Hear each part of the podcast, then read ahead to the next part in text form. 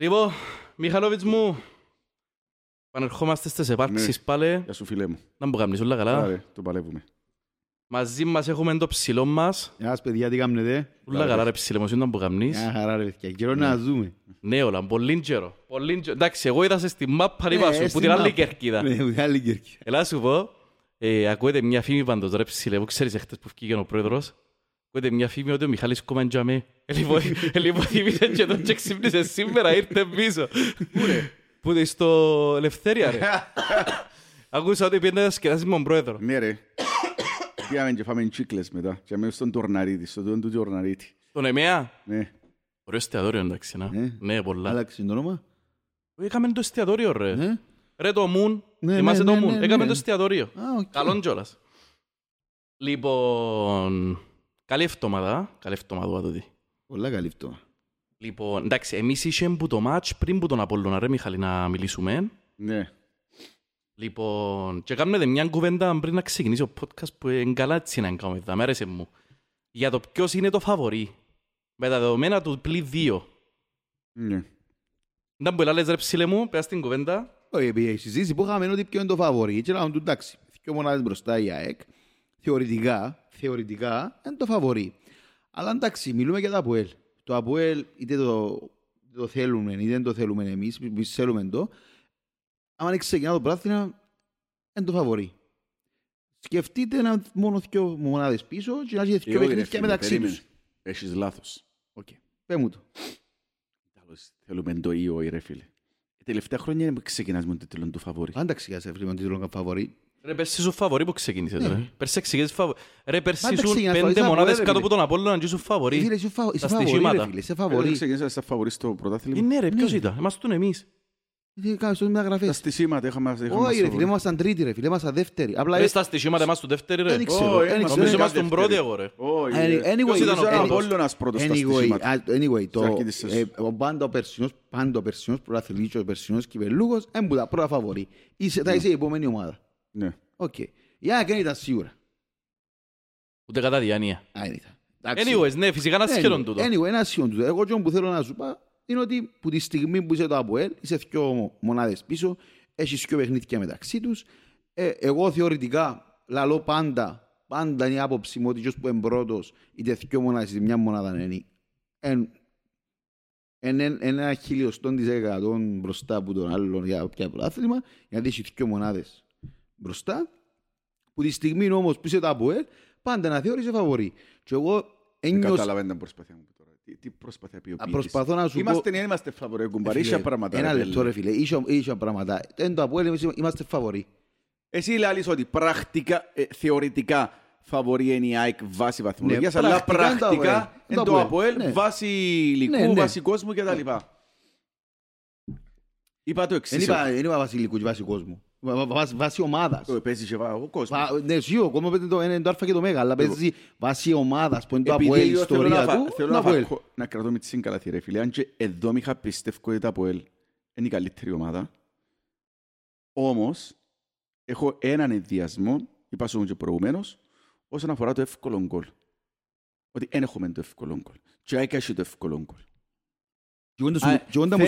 Φαίνεται ότι Φαίνεται ότι πάμε να το λύσουμε σε ικανοποιητικό βαθμό με τις πιο μεταγραφές του Μιλόγεβιτς. Οι επιστροφές Βιγιαφάνιες και Δόνι θα είναι κομβική σημασία, γιατί ρωτάω πολύ δεύτερο λόγο απουσίας Βιγιαφάνιες. Ξεκάθαρα. Αν είχαμε το Βιγιαφάνιες... Και Δόνι ρε φίλε, προβάλλεις μέσα και ο Δόνι. Εντάξει ρε φίλε, και Δόνι, αλλά ο Βιγιαφάνιες είναι σε άλλη διάσταση μες στον χώρο του κέντρου, φίλε. Ήταν σε μια περίοδο που... Ένα λεπτό ρε Μιχαλή, ένα λεπτό ρε φίλε. Ήταν σε μια περίοδο που είχε δέσει με τον Σαρφό ρε φίλε, θεωρείς ότι δεν έφευκε η μαπά από κέντρον του ΑΠΟΕΛ. Ναι, τώρα δηλαδή θεωρείς φαβορί την ΑΕΚ. Τώρα, διότι μιλούμε για τώρα, δεν μπορείς να πείσεις προχτές ή αύριο. Θεωρητικά, με βάση το γεγονός ότι δείχνει μου μια... ελαφρώς μεγαλύτερη σταθερότητα από το ΑΠΟΕΛ, πολλά ελαφρώς μεγαλύτερη σταθερότητα, με βάση τα τελευταία 12-13 αγωνιστική ρε φίλε. Είναι που είχε χάσει. 15 αγωνιστικές και ισοπαλίας 13 νίκες η ΑΕΚ. Έχει ελαφρύ προβάδισμα. Και καλύτερα να μας κολλούν και τη ρετσινιά του φαβορί, δηλαδή. Και θέλω να θεωρούμε κατά ανάγκη φαβορί. Τα ΑΠΟΕΛ και τα πράγματα δεν τον ενδιαφέρουν. Ναι, νομίζω είμαστε η μόνη ομάδα που εγκόλλα βασίλουν το πράγμα. Απλά και που θέλω να σου απαντήσω είναι ότι Ενώ ότι, για να σου το πω, ίσως να το πω πιο καθαρά.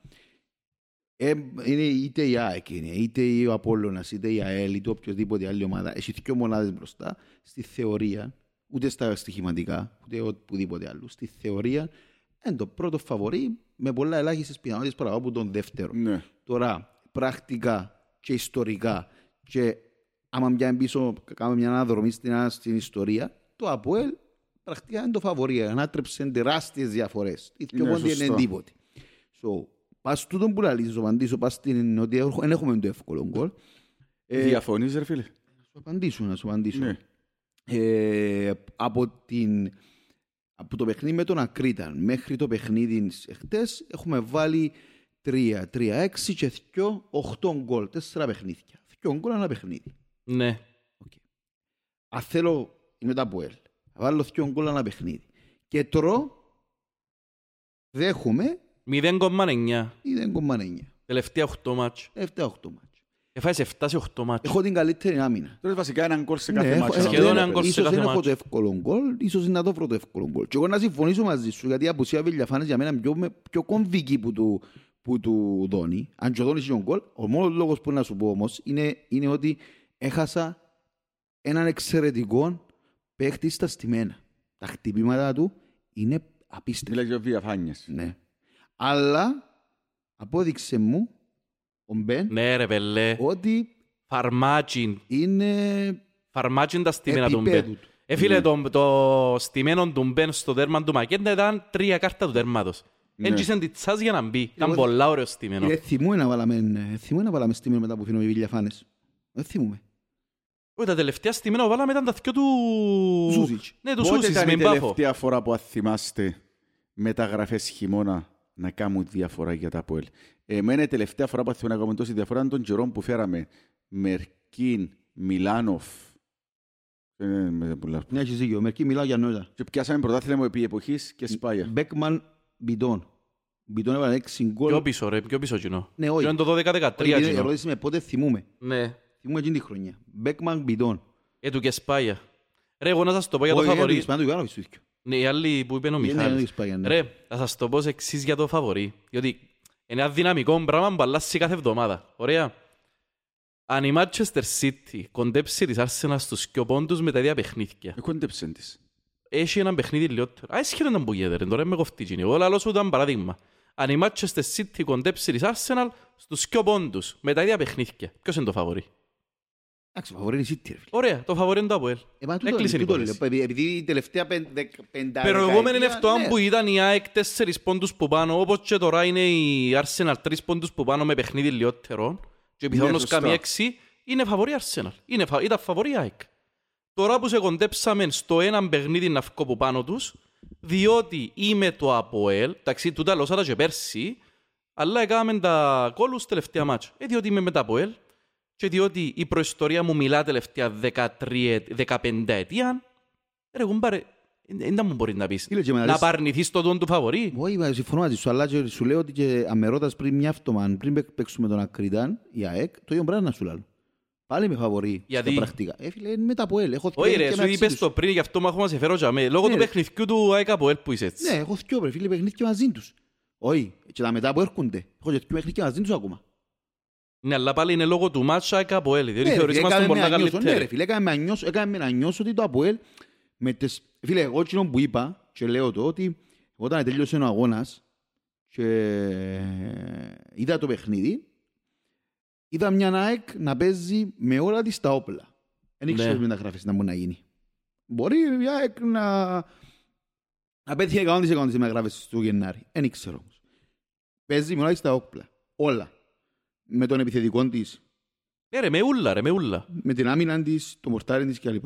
Στο ΑΠΟΕΛ έπαιζε με 2 μεγάλες απουσίες. Ναι. Βιγιαφάνιες ζώνη. Και έπαιζε με έναν ανέτοιμο Μπεν. Και έπαιζε με έναν Μακέτα, ο οποίος ήρθε από το αεροπλάνο και έξω από 2 μέρες, 5 μέρες. Ρε, και κατά συνθήκη δεξί χαφ τον... Ντάτσιο. Ναι. Τον Ντάτσιο. Κατά συνθήκη δεξί χαφ τον Ντάτσιο. Στο ΑΠΟΕΛ ευκήγε μες στο γρασίδι και είπαν ότι είμαι το ΑΠΟΕΛ. δεν του φκίνει το παιχνίδι. Μπορεί να μας φκίνει κάτι παιχνίδι. Αλλά ήμουν καλύτερη ομάδα. Και πιστεύω συμφωνεί ο Μιχάλης. Απόλυτα. Ναι, ήμουν καλύτερη ομάδα στο γήπεδο. Συμφωνώ απόλυτα. Εγώ θεωρώ το λέω διαφορετικά το μάτσο, ρε φίλε. Μια ομάδα που, είναι που πάει για πρωτάθλημα θα περάσει και μάτς τα οποία δεν θα είναι καλή και θα δέρει. Δηλαδή, αν ήμασταν εμείς στη θέση της ΑΕΚ, να πω εντάξει ρε, πιάνε τους τρεις πόντους, είμαστε το πρώτο φαβορί. Που τώρα μπουν η ΑΕΚ όμως, ρε φίλε, το ίδιο είναι να πει και η ΑΕΚ, δηλαδή δεν ήταν να πει κάτι διαφορετικό. Μα τι πάει να πει διαφορετικό. Δηλαδή, η αξία μεγάλη είναι το να πιάσεις νίκη εναντίον του αντιπαλού σου και ασέν και ο καλύτερος. Συμφωνώ. Συμφωνώ, εγώ τσιπάτω ότι επειδή θέλξαμε... Εγώ θα προτιμούσα να έπαιζα μονότερμαν και να πιάνε την νίκη και να φκώ να προπέλε. Ήταν νίκη προαθλητισμού του. Φίλε, με εμένα και κάνει μου διαφορά να θα χάσω τώρα ή θα χάσω μετά. Εμένα κάνει μου διαφορά στο τελευταίο παιχνίδι να είμαι προαθλητής.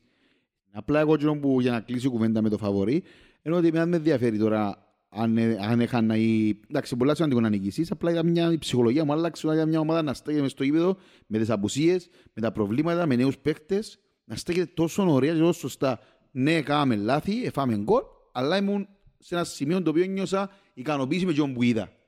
Μπορεί να είμαι ΑΠΟΕΛ και πρέπει να χειροκροτώ την ήττα, αλλά ένιωσα ότι έπαιξα σπουδαίο ποδόσφαιρο.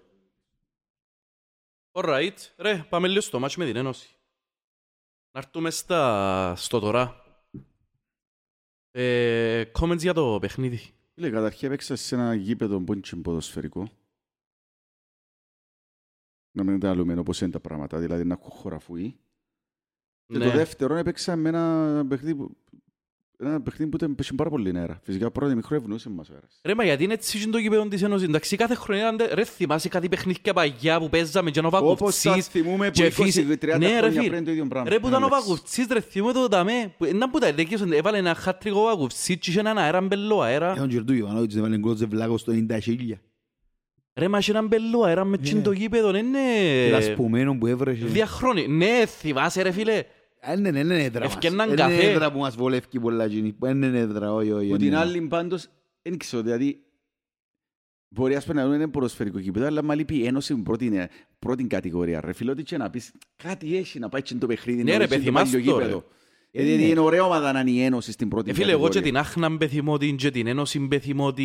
κατηγορία. Με την άχνα είχες τόσες πολλές εμπειρίες που είχαν το παιχνίδι. Με την άχνα είχε φορά που πήγαμε, έβρεχε να κόπηγουν αγώνες, εξτραβήκαμε πίσω, πήγαν ξανά. Ναι, μεγάλα τα πράγματα. Ρε φίλε, η βροχή στην άχνα μιλούμε στάνταρ πράγμα, όπως ο αέρας με την Ένωση. Ναι, για να μην είναι χάος. Εντάξει, το παιχνίδι και θέλει πολλή ανάλυση τακτική, πας στην ενέργεια να πω εγώ, γιατί εντάξει, το ΑΠΟΕΛ είναι μια ομάδα η οποία παίζει μάπα χαμέ, όλοι ξέρουμε το. Προσπαθούμε να βγούμε μπροστά ορθόδοξα. Άμα ένα γήπεδο μας βοηθά, πάμε πίσω, δηλαδή χτυπούμε την μπάλα μας στον επιθετικό μας. Ναι. Χτυπήσαμε την αρκετές φορές, προσπαθήσαμε αρκετές φορές που είχαμε. Μας ευνοήσε ούτε ο αέρας ούτε το γήπεδο να παίξουμε ωραίο ποδόσφαιρο. Το σημαντικό είναι ότι βρίσκουμε γκολ που στατική φάση. Για ακόμα ένα παιχνίδι. Είναι πολλά σημαντικό. Ήβραμε γκολ που στατική φάση με τον Απόλλωνα, ήβραμε γκολ που στατική φάση με την Ένωση. Σημαίνει κάτι υπάρχει για μένα. Κύριος Μπέν, ρε φίλε. Βοήθησε πολλά. Και από ό,τι φαίνεται οι δύο μεταγραφές μας, φαίνεται ότι είναι σωστές επιλογές. Πολλά γλύωρα ακόμα, αλλά... Ανεβάσαμε μας επίπεδο, σωστά. Επιθετικά ανεβάσαμε μας. Η αλήθεια αλλαγείται ρε φίλε. Τα τελευταία δυο παιχνίδια... Δηλαδή ρε ψήλε, ας σου πω τώρα και Άλεξε... Ποιο θέλει να ξεκινάς με Μακέντα ή Κβιλιταΐα, με ποιο να ξεκινάς ρε. Το δεύτερο ρε φίλε, πάντα να ξεκινώ. Κβιλιταΐα. Πάντα ρε φίλε. Φίλε... Μπορώ να μιλούμε για 13 ώρες συνεχόμενες και να μην με πεισεύει. Ο άνθρωπος είναι απίστευτος παίκτης. Ό,τι για μου πείτε. Ναι, είναι τον κολ. Δέχουμε το. Αλλά είναι απίστευτος παίκτης. Ξαναείπα το, ξαναλώ και τα με είπα το. Κατεβάζει η μάπα από το διάστημα. Που το Γενάρη και μετά ρε ψηλέ μου. Ναι, κάμνη το. Ο τραυματισμός που είχε. Επήραν τον πίσω πασέγιο. Το ποιον ευθυνούμαστε εμείς. Ναι. Όχι εγώ, εσύ και εγώ. Ο κάτος μας. Μπορεί και ο ίδιος να φταίει ρε φίλε, δεν ξέρουμε. Μπορεί να του είπε καλά ρε κομπάρε, πάρμε. Φίλε, έβαλες το για να πάει στη δεύτερη Champions League με την Ανόρθωση. Δεν ξέρω αν ήθελε να του πει βάλμε. Πορεία του ύπερευση. Να σου πει βάλμε. Το θέμα είναι να είσαι για μένα ένα τρικό επιτελείο, είσαι για μένα μια ομάδα. Ότι πει ο ιατρός που λέει ο Μιλογεβίτς. Ούτε προετοιμασία αν έκαμε. Πολλά σημαντική προετοιμασία. Ούτε προετοιμασία αν έκαμε, ούτε τίποτε. Και ξεκίνησε ο άνθρωπος να ανεβάζει ρυθμούς. Τώρα θα τον σταυρώσω για φάση που έχασε με την ΑΕΚ, εγώ τον σταυρώνω. Και αν μπορείς και ότι δεύτερη που λαλείς. Φίλε, πρώτη... Φίλε, αν έμπαινε και τον κόλ ήταν να μειώσει ξύλι. Ναι ρε, ήταν να σου ισοβαθμία. Φίλε, αν έμπαινε τον κόλ που ήταν να βάλει το πρώτο ημίχρονο. Ήταν να σου που πάνω αν έμπαινε και το δέρμα. Το δέρμα ήταν να σου που πάνω τώρα. Τα δεδομένα τώρα όπως είναι. Αλλά το πρώτο κόλ που είναι να βάλει. Αν έμπαινε τον κόλ του πρωταθλήματος. Ναι ρε φίλε. Έπρεπε να το βάλει ρε ψηλέ μου. Εντάξει, ήταν πολλά δύσκολο να μπει τον κόλ. Δηλαδή ρε ψηλέ, ας σου έχω να θυκαλέξει μαξίζει του κοκόρι ποιο είναι να θυκαλέξει. Είναι πρώτα απ' όλα ο κοκόρι πρώτα απ' όλα, δεν τον είδα να παίζει επιθετικό. Γιατί αν νομίζω ότι παίζει επιθετικό στον Άρη, δεν παίζει. Έχει και μάτσο που παίζει ρε ψηλή. Είδα πολλά μάτσο του Άρη ρε φίλε. Εντάξει, βάλει τον πίσω από επιθετικό, δεκαράκιν τώρα. Είναι playmaker ούλες της ομάδας τους. Ούλα περνούν πάνω του. Πεχταράς με άλλος ρε ψηλή. Δεν μπορώ να συγκριθώ και επιθετικός. Άντε ρε ψηλέ τώρα, φίλε μου, λαλείς πελά ρε ψηλέ μου. Είναι επιθετικάρα, τον Τζιό παίζε στην Φιωρεντίνα, είναι επιθετικάρα, αλλά κάμε τώρα το συγκεκριμένο μπορώ να θέλει αφού δεν το βάλει επιθέσεις. Ο άνθρωπος... Είδες ήταν που κάμε της Ομονίας. Είδες ήταν που κάμε της Ομονίας, φίλε. Μιλούμε όποτε ήθελε, αλλά σε τρεις ταχύτητες ο άνθρωπος. Ρε συμφωνώ ότι είναι τύπος καλύτερος. Ας ερωτήσω μια ερώτηση όμως. Ποιος είναι ο MVP του παιχνίδι με την ΑΕΚ? Το ΑΠΟΕΛ, όχι του παιχνίδιου. Φίλε, ξανάδεις MVP που να βλάψεις την ομάδα του και να ευκάλεις MVP. Φίλε, είναι σημασία. Να χάσει τη φάση του. Δημιούργησες... Δηλαδή ρε ψηλέ μου, είναι η παρομοίωση που κάμα και... Ποιος ήταν ο Κωνσταντίνος πήρτε και το παιχνίδι που μιλούσαμε. Είναι η παρομοίωση που κάμα και ο Κωνσταντίνου. Καλά ρε. Ο Μπέλετς να πιάνε τα πιάστα και να τρώει τέρμα τελευταίο λεπτό. Δεν μπορεί να το πεις MVP και να χάναμε. Εντάξει ρε φίλε. Το ίδιο πράγμα ρε ψηλε. Είναι το ίδιο, δεν ήταν MVP ρε φίλε. Ήταν να ήταν MVP. Να κάνει το λάθος του ρε φίλε. Να κάνει το λάθος του. Να σε ρωτήσω κάτι. Υπήρχε οποιαδήποτε πιθανότητα και εγώ λέω το αν μου αρέσει και το λαλό. Αλλά επειδή άνοιξε... Όχι πρέπει να το λέω. Έχει κάποια πράγματα που μπαίνει το αν μέσα. Ναι, το αν μου αρέσει και εγώ να σε ρωτήσω αφού πες αν. Αν στη θέση του Ντάτσιο χτες με την ΑΕΚ ήταν ο Δόνης. Ήταν να μιλούσαν για αφρικόσκο ναι ή όχι. 1000%. Αφού ήταν ο ένας παίκτης που σε έπαιρνε πίσω με την ΑΕΚ. Γιατί όμως. Γιατί είναι εξτρέμ άνθρωπο. Μα αν και φταίει ρε φίλε ο Ντάρτσιο. Είναι εξτρέμ ρε φίλε. Αλλά γιατί όμως 90% της δημιουργίας των φάσεων που έκαμε ήταν ο Κβιλιταΐα. Εγύριζε των αμυντικών και δίαν του Ντάρτσιο πάνω από 6 με 7 φορές το πρώτο ημίχρονο. Ναι ή όχι. Ναι ρε φίλε. Αν ήταν ο Δόνης ένας εναντίον ενός. Ευκάλες τον εξτρέψου ένας εναντίον ενός. Καθόλου τη διάρκεια του πρώτου χρόνου. Στο 30. Μετά το 30 ισορροπήσαν. Και πάντα επασάρεις και την Ντάτσιο είτε λάθος είτε σωστά. Πάντα επασάρεις. Τη μια φορά που τρίπλα όλος περίμενε μπάσα και έφκανε τη φάση. Ρε, εγώ γι' αυτό που πριν που είπε ο Μιχάλης, ο Βιγιαφάνιες, και εγώ ρε, πρέπει να βάλω και ο Δόνης. Γι' αυτό που το βάλω ο Δόνη. Διότι ο Δόνης είναι ο μόνος εξτρέμ μας που έχει σοβαρή αθλητικότητα πάνω του. Είναι μια φοράδα ρε φίλε ο Δόνης. Και σκόρινγκ. Μαρκίνιος ωραίος, τριπλαδόρος ρε φίλε, βάλει και αγκολάκια του το κοπελούιν. Εν έχει έκρηξη πάνω του σοβαρή. Ο Εφραίμ, η έκρηξη του χάθηκε έτσι 3 χρόνια. Ο άλλος ο εξτρέμ που νοντάρσει ο Καρασιθήκη είναι εξτρέμ. Είναι ο μόνος αθλητικός παίχτης που έχει στα πλάγια. Και φαίνεται η διαφορά. Ρε θυμήθου το μάτσο που τραυματίστηκε. Μέσα σε 3 λεπτά έφκαλες σου πιο φάσεις με αθλητικό ήταν του ρε. Ναι, δεδομένο. Μα γι' αυτό σου λέω. Ότι την ώρα που... Να σου εξηγώ, ο κόσμος δεν ξέρω αν το θωρεί το πράγμα. Εγώ το θωρώ. Ότι ναι. Το παιχνίδι με την ΑΕΚ, το παιχνίδι με την ας σου πω διαφορετικά. Πότε είδαμε τον Κβιλιταΐα να ανεβαίνει, εκτός που το παιχνίδι με τον Άρη, πότε είδαμε τον Κβιλιταΐα να ανεβαίνει. Φίλε, με την ΑΕΚ ήταν καλός και με τον Άρη ρε φίλε. Ο Κβιλιταΐα ήταν καλός και με τον Άρη στο 1-1. Εκτός που την είδε τον Άρη. Το Άρης ήταν το καλύτερο του παιχνίδι φέτος. Φέτος που λαλούμε τώρα ρε ψηλέ μου. Ναι, πότε ξεκίνησε ο Κβιλιταΐα, είπες Γενάρη, γιατί είπες Γενάρη. Το Γενάρη ξεκίνησε, ναι. Γιατί βάλαν του δίπλα του έναν παίχτη που ξέρει μάπα. Θα παίζει δεκάρι. Τον Μπέν. Ναι ρε φίλε, με επιθετικές βλέψεις που συζητούσαμε παλιά στο podcast. Δεν έχουμε παίχτη που πατά περιοχή. Ναι. Δεκάρι, τούτος πατά περιοχή. Και εδώ και μου πάσαν τώρα ρε φίλε. Εδώ και μου πάσαν να σου πω κάτι πας σε ποιον που είπες. Πριν λαλείς, εγώ θέλω τον Κβιλιταΐα αντί τον Μακέντα. Καλά ρε φίλε. Όταν μπει που σε κάποια φάση είναι αναφίβολα, θα μπει ο Βιγιαφάνιες, δεκάρι, ο οποίος δεν πατά περιοχή. Έτσι αμέ πρέπει να μπει ο Μακέντα επιθερικός. Λόγω των κινήσεων τους, λόγω του άνθρωπος, φίλε, ο Μακέντα θεωρεί ας πούμε μια τρύπα μέσα στην άμυνα, θεωρείται διάδρομο. Διαφορετικός παίχτης. Έχουμε ένα ερώτημα. Ένα λεπτό ρε, πριν να το πάμε. Να ρωτήσω Μιχάλη μας το πάμε. Απάντα μου και μετά πριν να πάμε. Να απαντήσω και να ρωτήσω. Εγώ να μην είσαι καμόν Κβιλιταΐα. Να σου εξηγήσω γιατί. Γιατί αναγκαστικά, ας το πω πολλά απλά. Για να απαντήσω στον Μιχάλη πω ότι έχουμε δυσκολία στην εξέβρεση φάσεων και γκολ. Ο Μπέν έπρεπε να φύγει πεντεκάδα.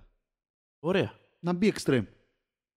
Εντάξει, το έπρεπε να φύγει ρε φίλε. Δεν μπορώ να βγάλω τον παίχτη μου, βάλει γκολ και φέρνει μου ασίστη. Φίλε, όντι στιγμή δεν έφυγαινε σίγουρα. Δεν μπορώ. Είμαι ένας παίχτης ο οποίος παράγω. Ναι ρε, ναι, σωστά, δεν έφυγαινε τώρα. Και είναι ο Μαρκίνιος ρε μπρο. Μπράβο. Και έρχομαι και ρωτώ τώρα τον Μιχάλη. Εσύ θεωρείς ότι έχουμε πρόβλημα στην εντεκάδα μας. Ότι έβαλουμε γκολ. Εσώσαμε το λίγο με τον Μπέν και ο Μακέτα είπες. Βγάλεις τον Μπέν που είναι εντεκάδα. Θα δεκάρει. Ήταν η ερώτηση που να σας πω. Εγώ ρωτώ σε εσένα γιατί ήταν άμα με ερώτηση.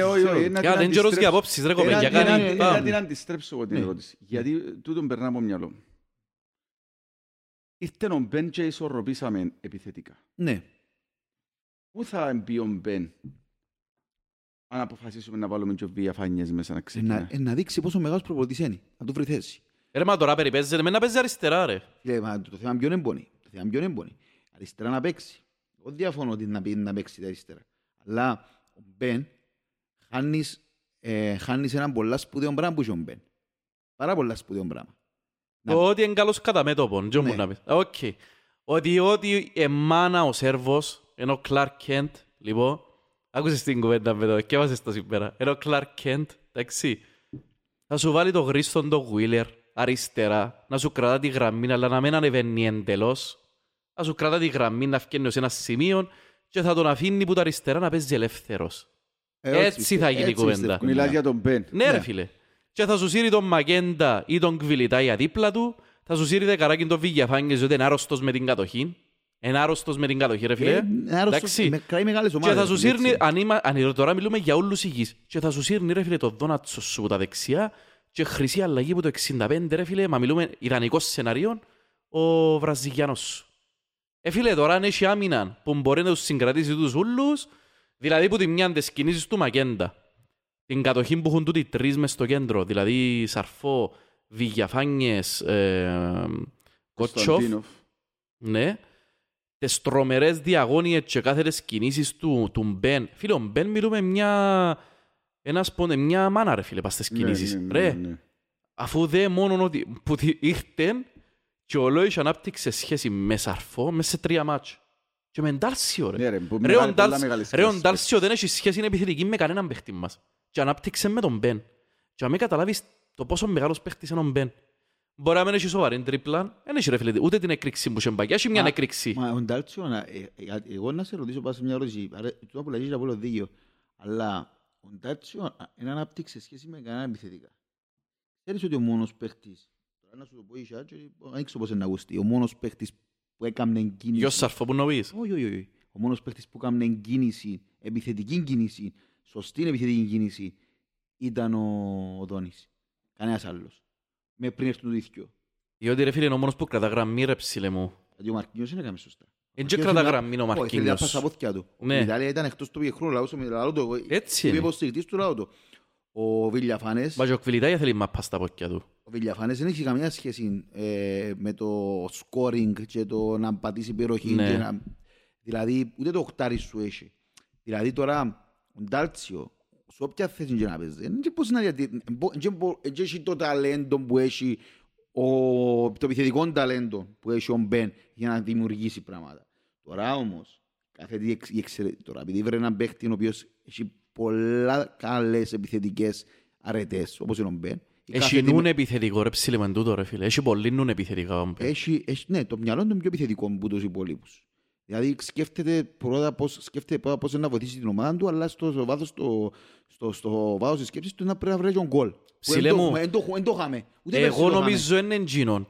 Έχει αρετή μπας στο τερμά. Οι δύο κινήσεις που κάνουμε. Φίλε, είναι η κινήση χωρίς το τίμα πάρα. Και εγγύνο και ο Μακέντα κάνουν δύο πράγματα που δεν τα κάνει κανένας άλλος. Θωρούν την κλειδαρότρυπα διάδρομο. Φίλε, μα η πάσα που κάνουμε εγώ, ο Ντάτσιο, προχτές το Παραλυμνή. Ήταν πολλά καλές πάσες. Αλλά ήταν τέλειες σίγουρες πάσεις. Με τον Απόλλων ήταν δύσκολη πάσα πολλά. Μπράβο του που τίδε.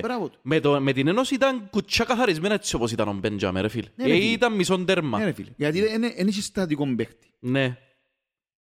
Είναι πολλά σημαντικό τούτο, γιατί βρίσκεται... Γι' αυτό μπορείς να τον Μιχάλη. Χάνεις την επιθετικότητα που έχεις τώρα. Βγάλεις τον Μπέντζε, βάλεις τον Βιγιαφάνιες. Εν ευκάλλεις τον Μπέν, ρε ψηλέ μου τώρα. Για μένα δεν ευκένει ο Μπέν τη στιγμή. Μπορείς σε δυο μήνες αν μποκάτσεις να φκεί. Τώρα είναι ευκένει. Η μόνη λύση είναι τούτη που είπε ο Στυλιανός, με έναν πιο αμυντικό γενής αριστερό μπακ. Και το πιο σημαντικό... Να συγκλίνει προς τα μέσα ο Μπέν. Ελεύθερος, ρε. Ελεύθερος που θα ξεκινά από τα αριστερά, αλλά ελεύθερος. Αλλά θα με έχω να σας κάνω μια ερώτηση, ο ποιάποψης σας. Θεωρείτε το ΑΠΟΕΛ το ίδιο καλά στιγμιών αμυντικά με τον Μπέν μες στην δεκάδα? Όχι, φανερότατα όχι. Και να σου πω δύο στατιστικά που γράψα, ρε ψηλή μου, δάμε. Λοιπόν, που τα 23 παιχνίδια παίξαμε, 5 τέρματα στα πρώτα 15 μάτς, 7 τέρματα στα τελευταία 8. Εντάξει, και το διπλό με την ΑΕΚ, αλλά είναι 7 τέρματα στα τελευταία 8, ρε φίλε. Εντάξει, μπορεί να κατηγορήσουν τον Μπέν για το πρόγκολ με την ΑΕΚ και το πρόγκολ με τα Απόλλωνα, ότι τον Μπέν μες στην δεκάδα. Και τα τέρματα, ρε φίλε, ξεκινήσαν από το μάτς με την Πάφο, αλλά ουσιαστικά, λογικό να φάεις έναν Πάφο μες τέτραν της. Και που τον Άρη μες στην έδρα του. Εμπον τραυματισμόν του Γεωργιανού που ξεκίνησαν τέρματα. Χάνεις τρεξίματα πολλά, ρε φίλε. Χάνεις πολλά τρεξίματα, ρε φίλε. Έχασες έναν παίχτη ο οποίος μπορεί να σου τρέξει που την παρορθωτική της αντίπαλης σου μάτια, να βρεθείς στην παρορθωτική τη δική σου. Μπορεί να σου τρέξει. Μιχαλή Βάους, τον να πεθάνω. Να πεθάνω κοτσίσαν τα αυτιά μου. Το Βιλιαφάνης. Το Βιλιαφάνης, ρε φίλε. Είναι τα τρεξίματα του απίστευτα. Τα μαρκαρίσματα, το τρόπο που θα κρατήσει την μπάλα, αφού την μάπα διάστηκε πιο λίγες φορές του αντίπαλου με το Βιγιαφάνιες στο γήπεδο. Φίλε, δηλαδή με Βιγιαφάνιες και έναν καλό Κβιλιταΐα, φίλε, να έχεις ένα 65% κατοχή με οποιοδήποτε. Δεδομένο. Ρε μαθήμα, με την ΑΕΚ είχαν 55% κατοχή, που είναι η ομάδα της κατοχής για εκεί που τίθεται φέτος. Φίλε, εσείς τους παίχτες για να κάνεις το πράγμα. Αφού το Σαρφό πρέπει να το προδέρεις για τον πιαείς, το Βιγιαφάνιες πρέπει να τον παίξεις για τον πιαείς. Έτσι μπορεί να κέσει μάπαν τους και ο παίχτες. Ρέντζε παίζουν ο Βιγιαφάνιες ρε με την ΑΕΚ. Το ρασινό με την ΑΕΚ, πρέπει και αυτομάες. Ναι, σου λέω. Τους παίχτες που να μπούσει, λέω. Όταν μπούει τους δυο παίχτες μέσα στο παιχνίδι Δόνης και Βιγιαφάνιες, είναι πολλά δύσκολα να σου πιάει την κατοχή. Κάποια ομάδα. Πάρα πολλά δύσκολο. Βλέπω τρόπο να σου πιάνει την κατοχή κάποια ομάδα. Και να βάλω ένα επιπρόσθετο σχόλιο μπαστούτο. Είχε ένα εξαιρετικό εξάρι που ξέρει ποδόσφαιρο. Πολύ μάπα το ρε. Ναι, πολλά σημαντικό. Παναγιά μου χτύπα ξύλο να με εξατραμματιστεί ρε φίλε. Πολλά σημαντικό τούτο. Δηλαδή, πολλά σημαντικό να έχεις αν παίχτη μου να πάρει σωστά μπροστά. Φίλε, όπως έλεγε ο Αρφός ο Γιώργος, όλοι σε πιάμε τον προπονητή, είναι προπονητής του balance. Και γυρεύει συνέχεια να βρει τον balance της ομάδας. Και τώρα μιλώ για μια ομάδα που μπαίνουν, φκαίνουν παίχτες, έφεραν μεταγραφές, τραυματισμοί, το και το και το. Και είναι να βρει τον balance της ομάδας αναλόγως με το μάτσο. Αν τα καταφέρει, που για μένα είμαι σίγουρος ότι θα καταφέρει το προπονητής, για μένα ρε φίλε πάει ως εξής το προαθλήμα τώρα.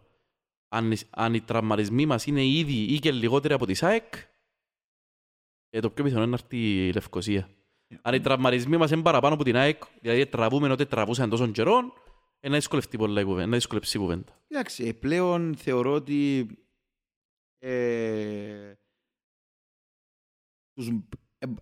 πρέπει να χάσω σημαντικούς παίχτες. Δηλαδή, έχει 4-5 παίχτες που δεν πρέπει να τους χάσω. Είναι ο Κρέσπο, είναι ο Κβιλιταΐα. Μα και ο Τβάλι είναι σημαντικός παίχτης, ρε, που φάνηκε η απουσία του. Σημαντικός παίχτης, αλλά ξέρουμε όλοι ποιος κρατεί τη γραμμή αμήνας μας.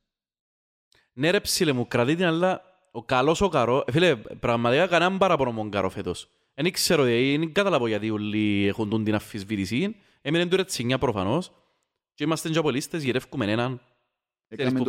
Που πάντα γυρεύκαμε έναν Κυπραίο να του λαλούμε. Έκαμε το κακό παιχνίδι με τον Απόλλωνα, αν στοιχείς. Εντάξει ρε φίλε, ωραία.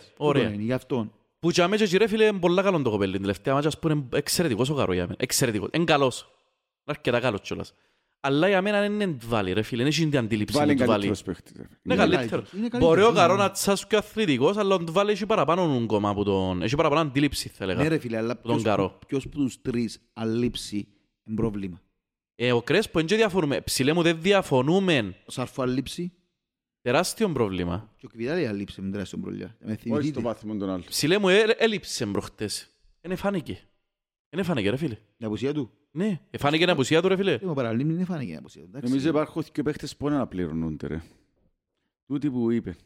Πήρα σου πάπα. Όχι, οι δυο παίχτες που να πληρώνονται είναι οι δυο που λείπουν γε μου. Είναι ο Δόνιτς, ο Βιγιαφάνιες και ο Σαρφό τρίτος. Να σου απαντήσω. Ούτε ο Κρέσπο να πληρώνονται. Ναι, σωστός. Και ο Κρέσπο, έχει δίκαιο ο Μιχαλή. Και ο Κρέσπο και ο τούτος ο Κότσοφ ρε φίλε. Είναι οι πέντε που να πληρώνονται. Και να πούμε και έναν πράγμα. Να πούμε και το Ήμαρτον. Ο Φεράρι, τον οποίο περιμέναμε καλύτερον, τελικά φτάσαμε να παρακαλούμε να ξεκινά ο Χρήστος, να ξεκινά ο Βίλερ, διότι ο Φεράρι εγκίνδυνος στράτος αμυντικά με παίχτες ικανούς δεξιούς εξτρέμ της αντίπαλης ομάδας. Δεν είναι καλός αμυντικό Φεράρι, παιδιά. Έτσι να διαφωνήσω, ρε φίλε, με τον Απόλλων γάμμα στα γάλατα. Πάλε καλά πακυρώθηκε το δεύτερο τέρμα και το παίχταρα του... Δεν μας ευκήκε. Του Πίτα ρε φίλε, ωραίος παίχτης ο Πίτας. Δεν μας ευκήκε και έχω την εντύπωση ότι το καλοκαιρινό πακετάρι το Φεράρι. Μιχάλα, σου πω κάτι, μπορεί να το δω και ένα δεύτερο τσον και εκπλαγής του χρόνου. Δεν και έκαμε προετοιμασία μετά από ο άνθρωπος. Δεν ξέρουμε ρε. Μιχάλη μου, να σου απαντήσω πολλά απλά. Έχεις απόλυτο δίκιο σε ό,τι ραλείς, απλά το πρόβλημα το μεγάλο δεν είναι ότι αν είναι καλό το εξτρέμ. Τον γκολ με τον Απόλλωνα, οτιδήποτε εξτρέμ κι αν ήταν, έφυγεν του ρε ψηλέ μου όμως. Δεν μπορώ να υπολογίσω την μπάλα στον αέρα ρε φίλε. Ακριβώς, έφυγεν του. Είναι σημασία αξία του εξτρέμ. Είναι σημασία απλά χτυπήσω την μπάλα μου και πάλι. Είναι ένα λόγο για παίχτες ποτέ, αλλά είναι το πράγμα. Είναι λήψη συγκέντρωσης. Ήταν μπροστά μου είναι το πράγμα. Ξέρεις που κάθομαι. Ήταν μπροστά μου ρε φίλε. Ας πούμε εγώ, για να καταλάβεις, εγύρισα το κεφάλι μου πως τριμήνες. Δεν μιλώ για μια συγκεκριμένη φάση, μιλώ για γενική του συμπεριφορά. Φίλε, η γενική του συμπεριφορά, συμφωνώ μαζί σου ότι είναι τόσο καλή. Σίγουρα ότι είναι πιο επιθετικογενής παίχτης. Εννοείται είναι τόσο καλή. Προσπαθεί ο άνθρωπος, εντάξει, αμένα δεν το πεδώνουμε όλα. Αμυντικά, εντάξει, ένα δυνάμος. Επιθετικά είναι πολλά καλύτερος που γουίλε. Παναγία μου, επιθετικά είναι πολλά καλός παίχτης. Να μην λάλλουν πελάρες. Φίλε, η Σέτρα που έφκαλε, έχω να χωρίς... Και να το πω Σέρτσο, της έτρα μου βγάλαμε καρμιώδη σαν βάλε κολοδόνης. Ναι ρε ψηλέ μου, το θέμα είναι ότι βγάλει μιαν καλήν το μάτς, τις υπόλοιπες 3-4 είναι όλες τα πεζούνια. Βασικά εγώ που να ήθελα από τον Φεράρι είναι να γίνει balanced. Να μην είναι τόσο καλός επιθετικά και να μην είναι τόσο καλός να κρατήσει το επιθετικά και αν μπορεί να βελτιωθεί αμυντικά. Αν μπορούσε να κρατήσει το επιθετικά που είχε, για μένα έχει πολύ προοπτική το επιθετικό του κομμάτι. Είναι πάρα πολύ καλός επιθετικά. Δηλαδή σε σημείο το οποίο θεωρώ ότι εντάξει, να πεις εν το δαμένα, αλλά φίλε, τα πράγματα που προσπαθεί να κάνουμε και αντίληψη του χώρου και της εμπειρίας. Ναι. Αλλά... Αργεντίνος ρε πέλε. Ναι, αλλά αν ήταν αμυντικά, τι σου κάνω έφερνα μες τα στο ίδιο επίπεδο με επιθετικά. Ναι ρε ψηλέ, απλά να σου πω είναι το θέμα του, ότι τσίνα που κάνουν επιθετικά φέτος δεν του φκήκαν τόσο πολλά, έτσι ώστε να διαχωρίσει τη θέση του από τον Γουίλερ. Και διότι ο Γουίλερ, κακά τα ψέματα, και παραδέχομαι το, είναι πολλά καλύτερος παπέρσι. Για μένα δικαιωματικά είναι βασικός ο Βίλερ. Έχεις μια ασφάλεια με ο Βίλερ πίσω. Προτιμώ το. Το λάθος που γίνεται με την Ένωση είναι λόγω αέρα που χάσαν την... Ήταν πολλά δύσκολο ρε φίλε τώρα τι υπολογίσεις. Και κακή που κακούν υπολογισμό είναι πίστευκε ότι θα την ευρει καλά ο Σαρφό. Ναι ρε, αλλά μαζί και αέρα δύσκολο να σηκωστείς να την ευρεις καλά. Ειδικά άμα δεν είναι το φορτέ σου κεφαγιές. Ούτε για μένα αυτή ρε φίλε. Πάντως έτσι, για να μιλήσουμε έτσι λίγο πιο... Μιλήσαμε για τον Μπέν αρκετά, και τον γκολ μιαν ασίστ και τα πιο τρομερά τερμάτα. Μιλούμε, ρε, έχει τρομερό αριστερό που είναι ο άνθρωπος. Και με τον Απόλλωνα μιλούμε, έραψεν τον και χτες έραψεν τον, ρε φίλε. Βολίδα με το εξωτερικό του ποθκιού. Έπιασε έναν παίκτη με σούτ που εγκίνδυνος από οποιαδήποτε στιγμή. Μιλήσαμε για τον Μπέν. Να πούμε... Να μιλήσουν και ο Μακέντα ρε φίλε. Εν είπα για ο Μακέντα συγκεκριμένα. Να που είδαμε να σπέντουν τα δυο μάτσο. Είναι βαρύς. Όχι βαρύς. Είναι το βαρύς που ξέρουμε. Είναι παίχτης εννιάρι. Παίχτης που αξιοποιεί το χώρο όμως ρε φίλε. Ναι σωστό. Είναι εννιάρι. Έχει ένα πράγμα που... Όμως είναι το εννιάρι. Αλλά δεν έχει τα ίδια χαρακτηριστικά με τον Κβιλιταΐα. Και γι' αυτό που παραδέχω τον Μιχαλόβιτς. Ο άνθρωπος Ο Κβιλιταΐα παίζει εξαιρετικά με την πλάτη. Ναι. Εξαιρετικά. Κατεβάζει να γυρίσει, να μπασάρει. Αυτός τη στιγμή που κατεβάζει την μπάλα γυρίζει με το, κατά μέτωπο προς την εμείς. Ναι, ρολόησαν, ναι, έχεις δίκιο. Και ψάχνει πάσαν κατά μέτωπο. Ή ψάχνει πάσαν να σπάσει την μπάπα. Ψάχνει να βρει πάσαν κατά μέτωπο.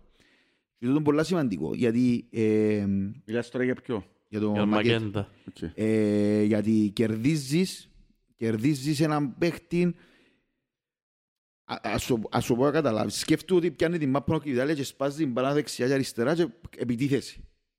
Δηλαδή από τη στιγμή να χάσεις τον επιθετικό σου. Γιατί σπάζει την μπάλα ώσπου να έρθει την ώρα που να γίνει η επιθέση.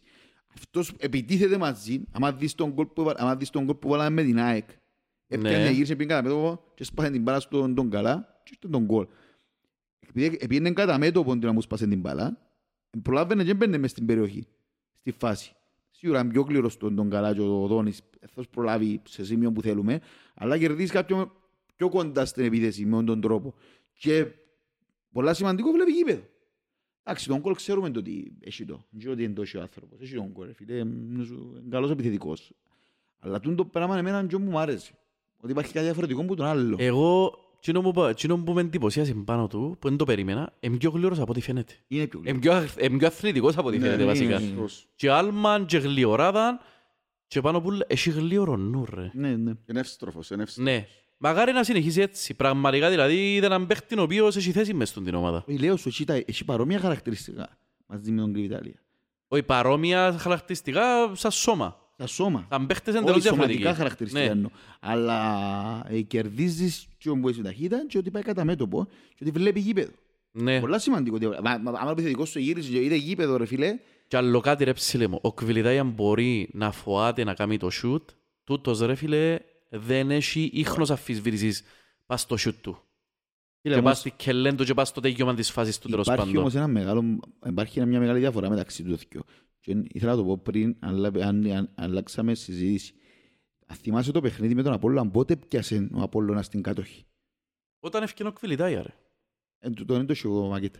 Έντοχε, ναι. Μα γι' αυτό που εγώ είπα σου πριν λίγο, ρε ψήλε μου, ότι όταν έρθει πίσω Βιγιαφάνιες, νομίζω ότι να πάει προτσίν τον επιθετικό.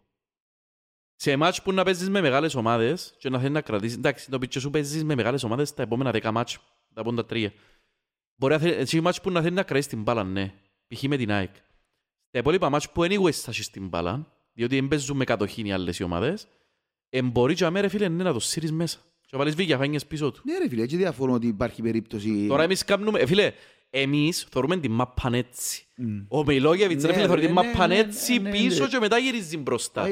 Φίλε, τώρα μιλούμε ότι είδε έναν πράγμα που κανένας δεν το σχολιάσε. Θεωρώ όλα τα podcast του ΑΠΟΕΛ, όλες τις εκπομπές που μιλούν, κανένας δεν το σχολιάσουν την κίνηση στο χώρο και φέρνει και ο παίχτες που έχουν την κίνηση στο χώρο, ρε φίλε. Και φίλε, και λέμε λόγω, να μου κάνει ρε, τέλος το πρόσεξε. Και κατάλαβε ότι η αδυναμία μου είναι μόνο το τέρμα, είναι η κίνηση πας στο χώρο χωρίς τη μάπα. Επειδή δεν είχε κίνηση καθόλου. Άλλον πράγμα, ρε φίλε. Δεν είχαμε κίνηση καθόλου. Δεν είχαμε, ρε, ναι. Ξέρεις, ας πω κάτι έτσι για αστείο, δεν ξέρω αν το είπε ο αρφός μου, νομίζω δεν το είπε. Είπε μου, ο αρφός μου χάνει παιχνίδια από μεγάλα CPA. Γύρισε και μου, δεν θα ξαναπώ γήπεδο, αν θυκιώξει τον Αυγουστή και δεν φέρει ή Κρίστιανσεν, ή Γιοβάνοβιτς, ή Μιλόγεβιτς. Άντε ρε. Είπε μου το πράγμα. Άρα καλά λάδω του, ρε. Ο Γιοβάνοβιτς μέσα στον Παθηναϊκό. Και ο Κρίστιανσεν στον Καναδά που είναι. Παναμά. Στον Παναμά. Είναι καταλάβεις ποιο θέλω λαλί μου. Ναι. Φίλε, πάντως είναι ο άνθρωπος. Ναι, ρε, είναι ο νούμερον ένας λόγος για να ελπίζεις ότι είναι ο πιέσεις φέτος. Πέρα από την ομάδα που έχεις πολλά καλή ομάδα. Πάω στο live μας. Είναι η καλύτερη περιοχή, η καλύτερη επιλογή που έκαμε δεν ξέρω πόσα χρόνια. Ναι ρε, σίγουρα. Ο πρόδρομος, 1000%. Θεωρώ ότι μπορεί να είναι καλύτερη από Κριστίας, να δείξει φυσικά. Να δείξει, ναι. Πάμε λίγο μπας στην ΑΕΚ, ρε παιδιά. Πάμε μπας στα επόμενα γενικότερα μάτς. Ήρθε νέα με τον Ακρίτα. Δεν ήξερα αν το είδες το μάτς. Είδα το ρε φίλε. Για πες. Άμα κάνεις babysitting, ο γιος σου. Ναι ρε, ωραίος. Μα είναι τα ωραία τούτα. Ναι, είναι τα ωραία. Φίλε, είδα το. Εντάξει. Το τηλέφωνο του ξέρεις το αρφού μου. Ξέρεις το. Πιάσε το ρόλο αντί του είπα πριν ξεκινήσω αγωνάς. Να μου το είπες, πέμας ρε. Δεν που σημαίνει, εξήγαμα και μας πάσταν ήδη στα στήσιματα. Ναι. Έδερνια εξήμερα πάτου. Γιατί ρε? Για ένα μόνο και λόγο ρε φίλε. Παίζουν το πιο σημαντικό παιχνίδι ιστορίας τους αύριο μεθαύριο, πότε παίζουν. Πάντως, ναι, τέλειωσε και μετά να πω. Φίλε, Εγώ παραθωρώ το ΑΠΟΕΛ πόσα χρόνια πριν. Πάρα πολλά χρόνια. Όποτε πλησίαζε ιστορικό παιχνίδι ευρωπαϊκό, δεν, η ενέργεια, το πάθος, η ένταση, τα πόθηκια μας μακριά από τη φωτιά, οι κεφαλές μας μακριά από τη φωτιά. Πάντα εμπαίναμε μουθιασμένοι και καταλήγαμε να βουρούμε το σκόρπο απίσω. Έτσι ήταν. Εντάξει, είχε χρονιές που είχαμε τόσο καλή ομάδα που δεν χρειάζεται να κάνουμε το πράγμα, αλλά είχε χρονιές που βάσταν έτσι. Και τούτο μου έκαμε να νιώσει, τον είδα. Όσο δεν μπορείς να δω, τον είδα. Ναι. Δηλαδή αν τώρα ήταν το μιλίμετρο... Πρέπει να συζητηθεί όμως η φάση ρε ψηλή μου. Να σου πω το εξής, κοινό που ήθελα να βάλω σε βόλιο που μπάσαι τα πουλαλείς, που συμφωνώ. Οπότε πήγαν να κάνουμε rotation όρτρα, πήγαν ισοπαλία να. Έκα rotation με Ανόρθωση ισοπαλία, έκα rotation με τον Ακρίταν ισοπαλία. Εγώ θέλω και σταριστικά και ήταν που κάνουν τούτοι. Οπότε πήγαν να κάνουν rotation, δεν το φκήκε. Εντάξει, τον πρώτο γύρο, ρε φίλε, που τον έτερνε τελευταίο λεπτό με το τέρμα του Ρωμό. Μες στον Αντώνης Παπαδόπουλος, όχι, εντάξει. Τώρα εγώ προσπαθώ να σου πω, μες στον 15 μάτς που είχαμε 13 νίκες και ισοπαλίες, οι δύο ισοπαλίες που είχαν ήταν διότι υποτιμήσαν το μάτσο, προφανώς.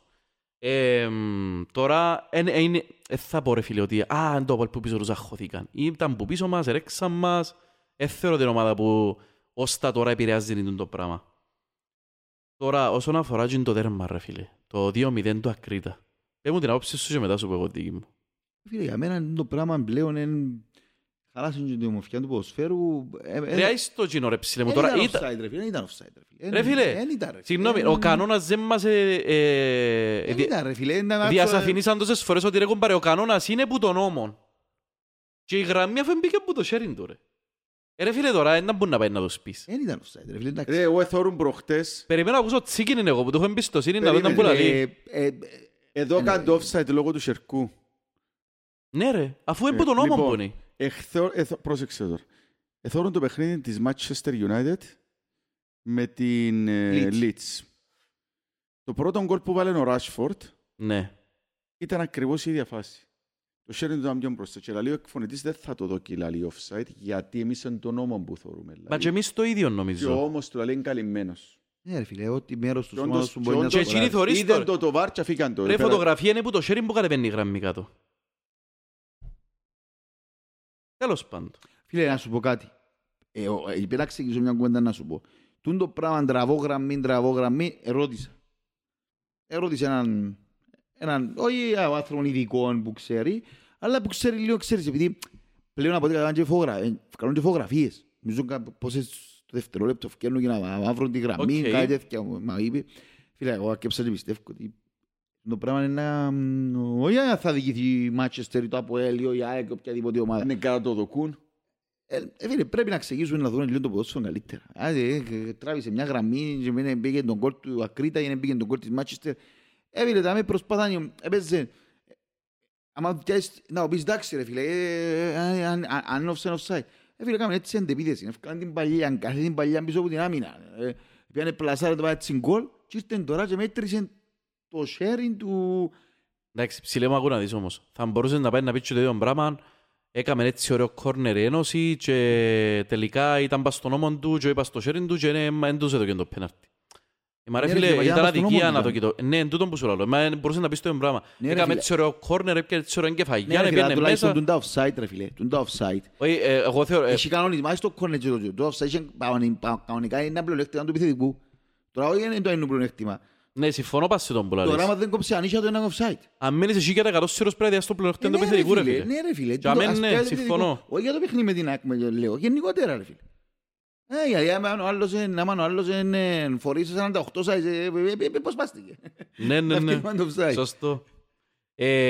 Πάντως κοπέγια η ΑΕΚ πάει, παίζει με την Νύπρο στην αρένα Πέμπτη, Κυριακή ΑΕΛ στην υπεραγορά, Πέμπτη την Νύπρο εκτός Κύπρου, Δευτέραν Απόλλωνα υπεραγορά.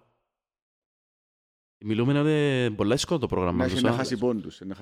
Είναι το πρόγραμμα που θα καθορίσει την πορεία της ΑΕΚ για μένα. Αν πιάθηκε ο νίκες με Απόλλωνα και Αρκοπέγια... Φίλε, η ΑΕΛ παίζει, η ΑΕΛ και ο Απόλλωνας παίζουν την εξάδα τους.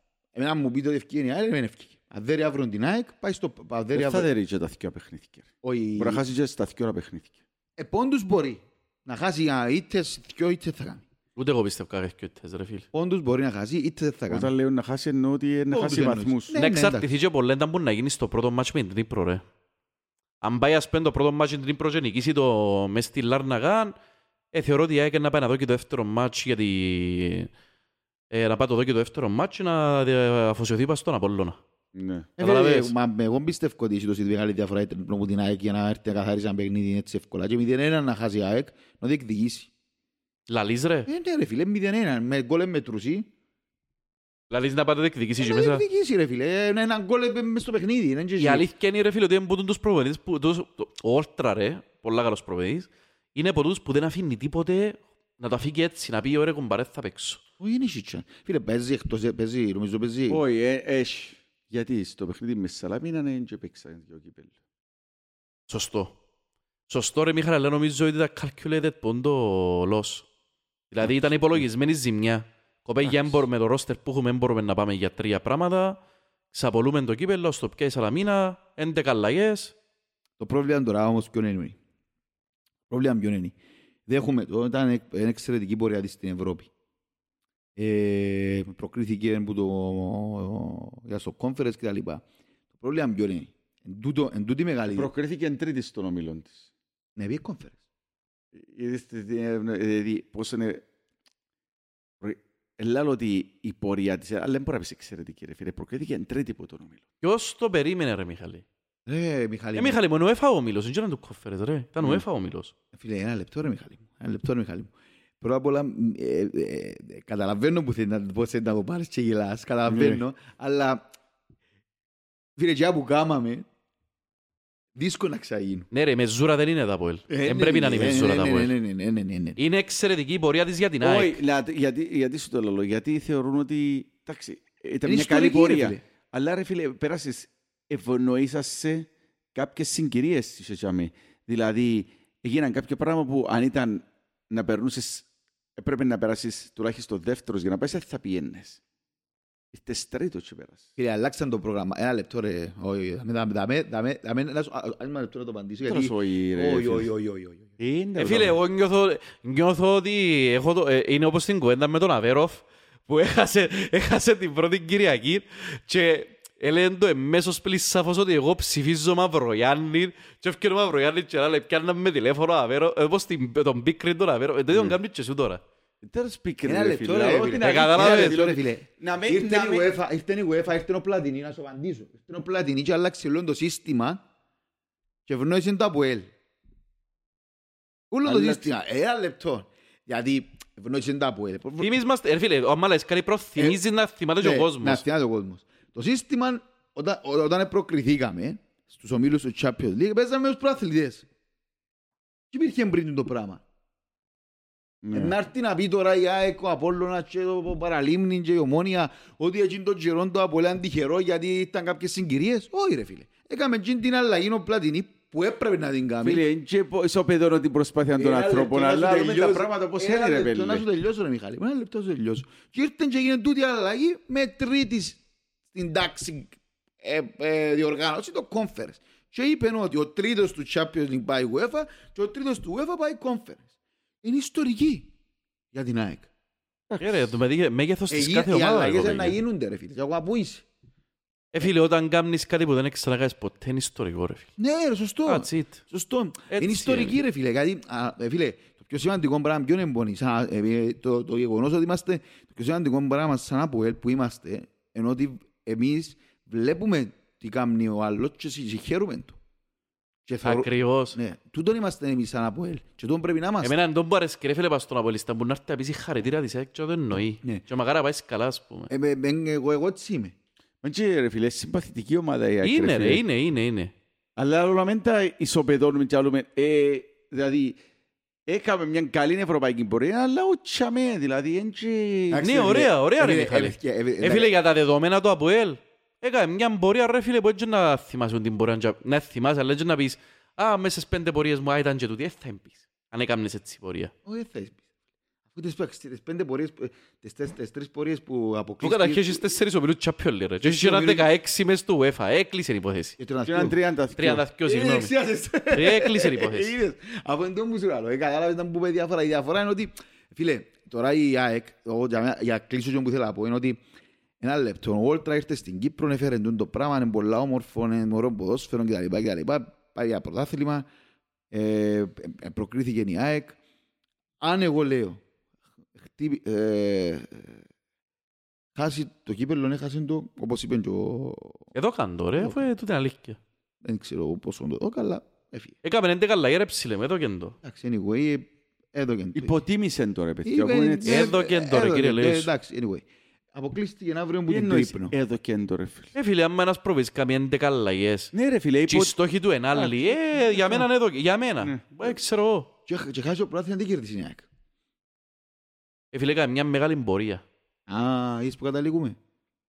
Φίλε, εκτός συγκλονιστικά προόπτου, ομάδα που να πει και μήνυμον τη δεύτερη θέση είναι η ΑΕΚ. Υπέρσιο και δεύτερη θέση. Ναι ρε, εντάξει. Ναι, μα έχει μια μεγάλη πορεία φέτος ρε. Διαχειρίζεται έναν διπλόν ταμπλό η ΑΕΚ. Μεγαλώνει η ΑΕΚ. Προπάριστον το πράγμα. Βήμα μπροστά το φετινό. Ναι, αλλά το φετινό, η φετινή πορεία της είναι βήμα μπροστά της ΑΕΚ. Η ΑΕΚ έπαιξε ομίλους του Europa League. Ήταν UEFA, ο ομίλους του Europa League έπαιξε τον γύρο του πάρα πολλές χρονιές πριν. Ρε φίλε, δεν διεκδίκησε έτσι όμως. Ναι. Σαν ήταν τρίτη, σαν ήταν μες στο Europa League. Όχι, σαν ήταν όχι. Και να πάει και έτσι καλά μες στο Europa. Γι' αυτό μου σου λέει βήμα μπροστά ρε. Είναι, πας το να χειριστείς του τα δυο πράγματα, αλλά στο τέλος της ημέρας ο ΑΕΚ χεις. Όχι ρε, εσύ ώρα να νιώθετε βήμα μπροστά ρε φίλε. Ναι, αλλά έχασε. Εντάξει, να πικρέψεις, ώρα να πικρέψεις. Και μου δίκαιο του, έχει μια τρομερή ομάδα φέρος για μένα. Και πάμε στην Τετάρτη μας κοπέλια. Σε δυο μέρες παίζουμε την Ομόνια, κύπελλον. Από έτσι κανένα στατιστικό, πρέπει να ξεκινήσουμε τη συζήτηση. Α, τι πέ μας. Καταρχήν, τελευταία 4 παιχνίδια έχει μία ανισοπαλία. 3 ήττες, μία ανισοπαλία με Πάφο 0-0, 3 ήττες, Ανόρθωση, Άρης, Σαλαμίναν και δέχτηκε 8 τέρματα σε 4 αγώνες. Εσύ έβαλες 8 τέρματα σε 4 αγώνες. Μεγάλε. Από κι άλλα, αλλαγή προπονητή. Αφισβήτηση που όλων των κόσμων της Ομόνιας προς τους παίχτες, τον προπονητή και τη διοίκηση. Εντάξει, ίσως ο κάτος να μην έχει τόση αφισβήτηση στους υπόλοιπους, αλλά δεν έχουν ψηλές απαιτήσεις. Δεν έχουν ψηλές απαιτήσεις οι Ομόνιατες. Και σας πω κι άλλο κάτι έτσι που με ξεπλήξε τρομερά. Απίστευτη απαισιοδοξία για τα μάτια που έρχονται μετά από ΑΠΟΕΛ. Ρε, απίστευτη απαισιοδοξία με τους Ομόνιατες. Δηλαδή, είπαμε, εντάξει, περίμενα ότι μπορεί. Ήταν έτσι λίγο συγκρατημένη, αλλά είναι απαισιόδοξη τούτη. Εν και λαλούσε να περάσουμε, είναι το πόσα είναι να φάμε. Και θεωρώ την παγίδα τούτο για μας. Ναι. Εγώ θέλω μόνο προβέντη που έχουμε είναι παγίδα. Έζησε να πιάνει προάθρα με 30 πόντους. 30 αλλά λόγω, δεν ξέχθηκα πόσους είναι, αμέλα γράφουν ότι δεν ήταν 30. Με πολλά μεγάλη διαφορά από την Παρτιζάν και παίζει ο ντέρπι με την Παρτιζάν και παίζει αοδέρι. Με το Ερυθρό Αστέρα. Έτσι είναι τους προπονητής, είναι προπονητής ο οποίος θέλει να κερδίζει όλα τα παιχνίδια και φυσικά θέλει να πιέσει το κύπελλο. Θα αποτιμήσει μια διοργάνωση. Και εγώ πιστεύω ότι είναι το εξής. Το παιχνίδι δεν θα είναι καθόλου τόσο εύκολο. Συμφωνώ 100%. Πιστεύω ότι ο μόνος είναι να τα δω και ούλα για ούλα. Διότι έχουν και παίχτες της κάτι να αποδείξουν.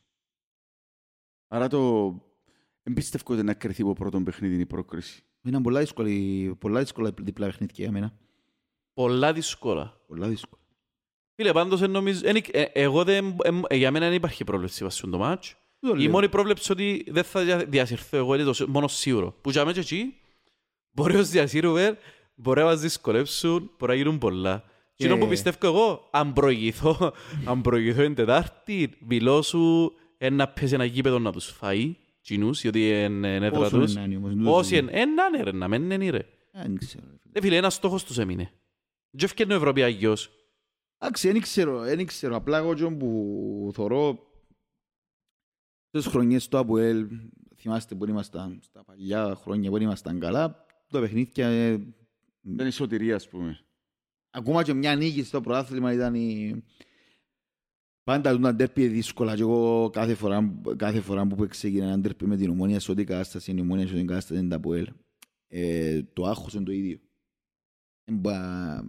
Μπα να είμαι εγώ που ήμουν και ευκάδω στο κύπελλο, θυμάστε εντός ήμουν. Ναι. Δεν μπήκα εξάδα καν. Και ευκαιρνεί ο φίλος μας ο Μπέρκ και λένε παίξε στους 8ους. Ναι ρε, εντάξει. Ναι. Τον Μπέρκ τώρα το πόσο μπίκριτσε, πόσο υπερόπτησε, δεν ξέρουμε τα ίδια του. Ενώ θέλω να σου θυμίσω τις στιγμές και το γεγονός ότι παίζουν με τούτη τώρα εμένα, με την πλάι στον τοίχο. Ωραία. Να σου βάλω και λίγο τον κόσμο μέσα στο παιχνίδι. Ναι. Ανδρέας Γρηγορίου, κρίνεται απαραίτητο ότι πρέπει να γίνει rotation την Τετάρτη? Εάν ναι, τότε σε ποιες θέσεις το κρίνεται αναγκαίο? Πολλά καλή απορία. Rotation. Ναι. Έχει κανένα rotation. Πες κύπελλο με την Ομόνια ρε φίλε. Παίζεις κύπελλο με Ομόνια, μετά παίζεις, αν δεν κάνω λάθος, Κυριακή με Δόξα. Ποιο rotation είναι να κάνεις? Έφερε κάποιες μικρές αλλαγές μπορεί να κάνεις. Δηλαδή... Να μην ξεκινήσεις τον Μπέν, ρε φίλε. Δεν ξέρω. Α, είναι θέμα Μπέν. Να μην ξεκινήσεις τον Σαρφό. Όχι, του διδικιώ είχα ένα άλλα σου. Το Σαρφό θα τον ξεκινήσω, θα με διδόξανε εγώ. Και εγώ συμφωνώ ρε ψηλό βασίλω. Θέλει ξεκούραση, θέλει ξεκούραση. Πολλά τρεξίματα, πάρα πολλή δουλειά τελευταία, ειδικά που φαίνεται πολλά. Στον κόσμο νομίζω ότι κάπου έμα κουράστηκε, δεν είναι τούτο. Βάλαν του άλλη δουλειά να κάνει. Θεωρώ να γίνουν κάποιες μικρές αλλαγές που να σας βοηθήσουν. Δηλαδή, μπορεί να παίξει ο Τβάλι, που έχει πιο αγωνιστικές να παίξει. Να παίξει ο Τζεμπάκ, ξεκουραστεί ο... Anyway, είναι τραυματίας. Ναι. Όχι ο Σατσάσα. Ρε φίλε, εγώ με τις άποψεις πάντα και λέω ότι το πράγμα έχω παίξει στη θέση του, αλλά παίξει στη θέση του. Ναι. Δεν μ' αρέσκουν πολλά. Έφυγε η απειλή του Μπρούνο που τα αριστερά, φίλε, εγώ πιστεύω μπορώ να δοκιμάσει. Ναι, μπορεί. Όχι πιστεύω, εγώ θα το δοκιμάζα αν ήμουν στη θέση του. Εντάξει, ναι. Ούτε, ας σας πω ποια αλλαγή θα έκανα εγώ αν ήμουν Μιλόγεβιτς. Θα βάλω ρε φίλε, ευκάλλω τον Κωνσταντίνοβ έξω, να φύγω και το τσάνστο ότι πιπαρίνω τον. Φίλε, γιατί δεν το κάνουμε τη δόξα. Διότι θέλω παραπάνω στους 3 πόντους παρά την πρόκριση. Ρε φίλε, μα και το... Είναι και εύκολο παιχνίδι με το, δεν και συζητούμε το. Το γασιπί με τον κόσμος σου, ξεκουράζεις... Όχι, είναι με τον κόσμος σου, μεγάλη είναι... Α, εννοείς με δόξα με τον κόσμο σου. Με τον κόσμος σου, ας ξεκουράζω με κάποιους... Να ξεκουράζω πολλούς παίκτες, να φεροπίσω άλλους. Να πρέπει αναγκαστικά, που είναι πολλά καλών τούτων, πρέπει να πιέζει και κάποια λεπτά συμμετοχή και ο Βίλια. Επιστεύω με τη Ομόνια να πιάει ρε φίλε. Είτε με τη Ομόνια ή με δόξα πρέπει να πιάσει. Εγώ πιστεύω και στα αυτοί να πιάει. Εγώ θα κάνω ακόμα μια αλλαγή. Ελπίζω να μην με μουντάρει ο Μιχαλής. Α, μάνα μου ρε Μιχαλή. Βάλε τον εντόν καλά. Παναγιά μου ρε. Φίλε, βασικά θα σου λέω να μπει κάποιος άλλος, αλλά κοινού διάχρονος συμμετοχή. Ο εντόν καλά να παίξεις το παιχνίδι. Βασικό στο μάτσι με Ομόνια. Είναι ο τατάς τους, ξέρεις το. Είναι ο τατάς τους ο εντόν καλά. Ήθελα από τον εντόν καλά για να σε κάνω σε πειράξω. Αλλά ο Μαρκίνιος πρέπει να μην πάνε. Ναι ρε φίλε. Φίλε ο Μαρκίνιος... Για να σε πειράξω που το πάνε. Να παίξει ο Εφραίμ ρε φίλε. Ναι, του Μαρκίνιος εζέρωσαν η μπάρρα της ενέργειας του. Ναι, απαντώ στη ερώτηση. Ενώ τούτες οι 3-4 αλλαγές, δηλαδή αναγκαστικά ο Τζεμπάκ, ο Τβάλι, απαντήσω στο φίλο, ο Τβάλι, ο Βίλερ είναι βασικός, δεν πιστεύω βάλει κάποιον άλλον για μέ. Δεν ξέρω αν θα δοκιμάσει να βάλει και ο Φεράρι για μέ. Νομίζω ότι ο Φεράρι μπορεί να δοκιμάσει... Φυσικά αστεία και αποκλείται να ξεκινήσει και τον εντόν καλά στο μάτσι Ομόνια. Νομίζω να βγάλω τον Ντάτσιο που είχαμε. Πολλά δύσκολα να βγάλει. Φίλε με Ομόνια, να σας πω εγώ να νομίζω. Μακέντα Μπέν θα παίξω 100% βασική. Σαρφό βασικός. Εντάξει. Που είχαμε και εκεί... Εν ξέρω θα βάλει... Εν πίστευκα βάλει βασικό το Βιγιαφανιές. Θα μπει αλλαγή σίγουρα. Έναν 30 λεπτών έχει το σίγουρα. Αλλά αν ήμουν εγώ στη θέση του ρε φίλε θα βάλα τον Νταουσβίλη. Διότι φοβούμαι τους τραυματισμούς του Κωνσταντίνοβ, ρε. Φίλε, ας σου πω κάτι... Είναι αλλαγή που θα κάνω. Φίλε, ας σου πω κάτι, το παιχνίδι πρέπει να το παίξει ο Κωνσταντίνοβ. Να σου πω κάτι ρε ψήλε μου, γιατί όμως, γιατί ρε φίλε. Έρχεται ένα παιχνίδι μέσα στην έδρα σου που να έχει 10.000 κόσμο. Ο Νταουσβίλη έδειξε ότι στα παιχνίδια που παίζει, ξέρει το 3 του, το 5 του, να παίξει το 3 του, το 5 του. Ενώ παίξει. Μια επιλογή για μένα να ξεκουράσω τον Κωνσταντίνοφ και να παίξει το παιχνίδι. Ενώ θεωρώ ότι το παιχνίδι με την Ομόνια δεν το θεωρούμε. Οι αλλαγές που να κάνουμε είναι αλλαγές οι οποίες είναι τέλεια safe αλλαγές. Δηλαδή ο Τβάλι αντί του Καρό, ο Τζεμπάκ αναγκαστικά αντί του Σούσιτς, Εφρέμ αντί του Μαρκίνιος, επιθετικά. Δεν γίνει μια λαγιόν μπορεί να γίνει ρε φρεμαντή του Μαρκίνιος. Ναι, και επιθετικά... Ο Δόνης είναι έτοιμος. Όχι. Εγώ δεν πιστεύω να βάλει τον Καλακοπέ για λόγω του ότι τον Ντάτσιο σώνει να παίξει τα μάτια. Όχι, απλά ήθελα να το φέρω για να στιέψω σε σημείο το οποίο να πρέπει να αλλάξει το εξτρέμ σου. Μιχαλόβιτς δεν πουλάρει σου, πρέπει να κάνει κανένα rotation. Και αν πρέπει ποιους παίχτες. Ρε φίλε, να σου πω άλλος πως, έχει κάποιους παίχτες που δεν μπορούν να βγουν.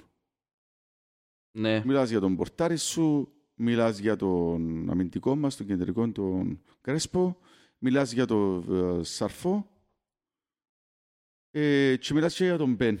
Ναι. Οι τέσσερις παίχτες δεν μπορούν να βγουν με την εντεκάδα. Ούτε ο Κότσοφ. Ούτε ο Κότσοφ. Εν το φάσε ρε Μιχαλή. Ποιο. Είχε πιο διαφορετικούς τραυματισμούς που ένα μήνα ρε. Εντάξει, και μίγη ρε. Φοάσαι το ρε ψήλε όμως. Φίλε, η εξάντληση φέρνει τραυματισμούς για μένα. Όχι για μένα, είναι ξεκάθαρα πράγματα. Ξεκαθαρίστηκε φέτος ότι το ΑΠΟΕΛ χτυπά και τους δύο τίτλους. Συμφωνώ ρε φίλε. Ενώ πια σοβαρά το κύπελλο ο Μιλόγεβιτς, εμπιστεύω ότι να βγάλει κάποιον πολλά βασικό παίχτη έξω. Μπορώ να σου πω ότι μπορεί να θυσιάσει ένα δύο παίχτες στο μάτσο με τη Δόξα. Νους έχει πάγκον όμως. Εντάξει, οι τρεις παίχτες για μένα που δεν πρέπει να φτιάχνουν που την εντεκάδα είναι ο Πορτάρης, ο Κρέσπος και ο Σαρφό. Και ο Διάρτος ο Κωνσταντίνοβ όπως είναι τα πράγματα τώρα. Αλλά πλέον οι υπόλοιποι παίχτες θεωρώ ότι ουδείς είναι αντικάστατος εγώ. Εκτός που ο Σούσιτς σε κάποια παιχνίδια που νομίζω... Φίλε, εγώ θεωρώ ότι δεν είσαι αντικάστατος, αλλά εντάξει. Φίλε, πάω και αμέ μια χαρά και προχωρώ χωρίς το δόνιο τελευταίο με πολύ διάστημα. Ενώ και ο Μακέντα μπορεί να αντικαστήσει ο Κβιλιταΐα. Εγώ λέω ότι θα τον ευκαλώ τον Κβιλιταΐα. Και ο Τζιος μπορεί πολλά καλά στοιχεία για να αντικαστήσει τον Κβιλιταΐα. Και ο Εφραίμ όταν μπαίνει μέσα... Ναι, τώρα εσύ μιλάς για αντικαστήσεις. Ωραία, οκ. Λέω σου ότι... Εντάξει ρε, ο Εφραίμ στα μάτια μου να πάντα χιλιάζει ρε πέλε, να παίξει ρε πέλε. Ναι. Πάμε σε ερωτήσεις ρε παιδιά μου και έχει μια πολλά... Είπαμε και πώς βλέπω στο μέλλον την ομάδα να διαμορφωθεί. Είπαμε τον το πράγμα. Μιχάλη, είσαι στη 99. Αξίζει να πάρουμε Μακέντα το καλοκαίρι. Καρτάτε από τον μπάτζετ του. Όχι, να πίτσινον που είπες πάνω στον μπόξο ρε ψηλά. Δεν υπάρχει λόγο να μενταλαλίσουν τα πράγματα. Κοιτάξτε ρε φίλε, ο Μακέντα είναι ένας άνθρωπος ο οποίος από όλα δημοσιεύματα που γράφασαν και που θυκευάσαμε είναι ιδιόρυθμος. Προβληματικός χαρακτήρας, τον που θέλεις να πεις. Είναι ιδιόρυθμος. Είμαι προβληματικός χαρακτήρας. Φίλε, ο Μιχάλης είναι killer αν πας θέλει. Μίλα ίσα ρε φίλε, αφού έτσι τα λάλλες έξω ρε πέλες. Δεν τα λάλλουν έξω ρε φίλε. Έτσι λάλλες. Είπα σου ότι κάποιες στιγμές δημιουργά θέματα. Ενώ σου είσαι και με παθηναϊκό θέματα, είσαι και με τούτον έχει... Ένας παίκτης που έκαμε το προβληματικός χαρακτήρας είναι μεγάλο κουβέντα με άνθρωπο. Ναι, διαφορετικό είναι το ιδιορυθμός που προβληματικός χαρακτήρας. Άρα δηλαδή προβληματικός χαρακτήρας είναι ο Άρτα, τους είναι ιδιορυθμός. Ιδιορυθμός σημαίνει ρε φίλε, είσαι ένα κον... Φίλε εντάξει, ίδιο τρόπος. Είχαν τα θέματα τους όλες οι ομάδες. Τώρα, και για έπω γύρισα και κόπηκε η κουβέντα και δεν το συνέχισα, ενώ ότι θεωρώ τούν του ανθρώπου που έχεις τραβά στον πάγκο σου, όποιον παίχτην και αν του φέρεις εννοώ στο επίπεδο των Κυπριακών, όχι να πούμε τώρα συζητημένα ονόματα, θεωρώ ότι κουμαντάρει του. Ναι. Τον Άρτα το φέρεις να κουμαντάρει. Και είπες μου και κάτι για τους παίχτες της ομάδας που έτσι άρεσε μου πολλά. Θα είχαμε τους παίχτες που έχουμε τώρα, η συνοχή που έχουν σαν χαρακτήρες. Ναι, δημιούργησε ένα πράγμα το οποίο είναι... Πιο εύκολο να κομμαντάρεις ένα ιδιορυθμό χαρακτήρα, ρε φίλε. Πιο εύκολο, γιατί ξεχωρίζει, ρε. Έχεις και κάποιους ηγέτες μέσα, ρε. Κάτι Κρέσπο, κάτι Τβάλι, κάτι Μπέλετς. Υπάρχουν ηγετικές μορφές και το πιο σημαντικό είναι έφερες ακόμα μια. Ένα τριόχρονο άνθρωπος, πολύ πρωταθλητής, Μπέν. Ναι ρε, σωστό, σωστό. Ενώ σου...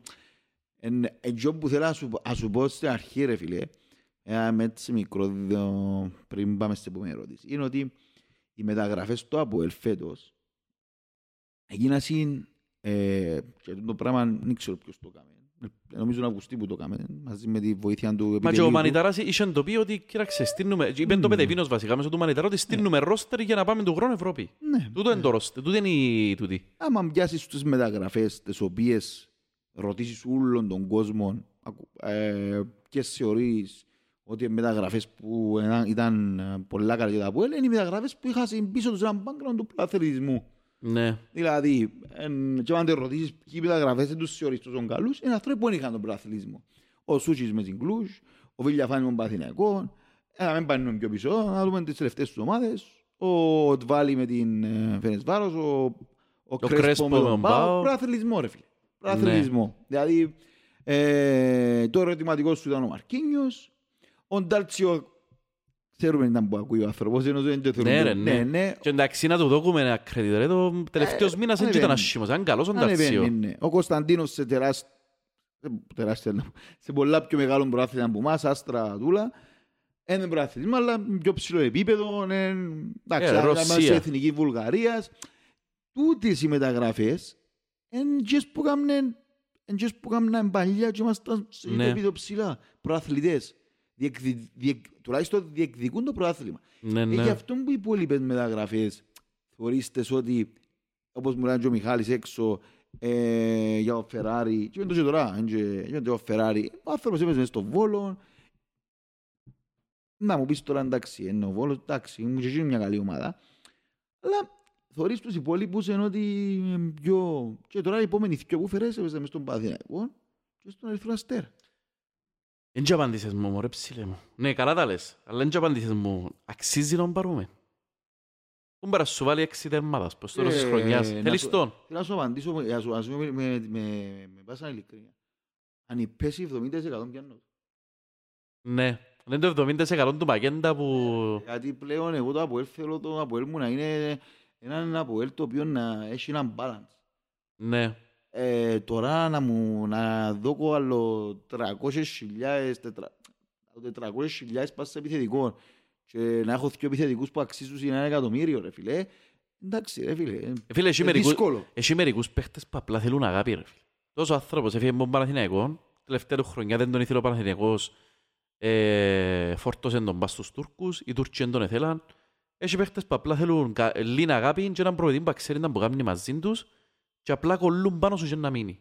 Για μένα δεν υπάρχει φίβολο ότι αν κολλήσει με την ομάδα που φαίνεται ακολλάτος ο άνθρωπος, ας συνεχίσει έτσι, ότι ό,τι και να γίνει το καλοκαίρι θα βρει τρόπο να έρθει. Που για έτσι περιμένω... Είσαι πολύ ρόλο ο κόσμος, ρε φίλε. Ναι, μα σε καλά, ρε. Να γυρίσεις πας στους πορτοκαλέους, ζεις, ρε φίλε. Μια άλλη κουβέντα. Και μια και μιλούμε για την ομάδα, μια πολλά ωραία πορεία του Παναγιώτη Γεωργίου. Το 5 ξέρει της τελευταίας 15 ετίας, εκτός ΑΕΛ τον Μαντούκα Πάρτο Μωράης. Και πήγα πίσω ρε παιδιά, φάνα μισό ώρα να πάω πίσω, σήμερα ο μεσημέρι. Και έγραψα τους ξένους της τελευταίας 15 ετίας που αφήκαν το στίγμα του. Θα σου τους πω με θέσεις. Είπεν πέντε. Ναι, είπεν πέντε. Τώρα, εγώ πιστεύω καν την απαντήσουμε έτσι την ερώτηση. Να την απαντήσουμε είπε και είχαν η εντεκάδα μας. Και ακούτε τους ξένους, ακούτε. Τερματοφύλακες. Βάτερμαν Χιώτης, Πάρτο Μπέλετς. Κεντρική αμυντική. Καρλά Ολιβέιρα, Ζόρζε Κόντις. Βαλώ και ο βούρο ρε παιδιά εγώ μέσα. Ένα λεπτό γιατί βάλεις τρεις. Τι είναι τρεις, πέντε ρε που σου είπα. Πώς πέντε τώρα. Γιατί βάλεις τρεις. Και βάλω εντεκάταν τώρα. Εγώ λαλώ τους που θεωρώ ότι κάποιον ποτσίνος δεν θα καλέξουμε. Α, εντάξει. Και λαλώ σου για κεντρικούς αμυντικούς Καρλά Ολιβέιρα, Ζόρζε Κόντις, Βούρος. Μιλούμε για μόνο ξένους τώρα. Έχει άλλο εξιάσα κάποιο ρε φίλε. Ο ανεξιάς ο ποιείται. Αριστερούς μπακ, Μποαβεντούρα, Χάντζι. Έβαλα και ο Ρίσε. Μην το πάει στο Ρίσε ρε φίλε. Ενώ βάλεις το Ρίσε ρε φίλε. Αλλά και προσφορά είναι αληθικό. Μιλούμε έχουν σκαλίμπο πάνω του. Εντάξει ρε φίλε. Σε να μπούς άλλους τους κοιό. Μποαβεντούρα, Χάντζι, Ρίσε. Ο Χάντζι ήταν παίχτης.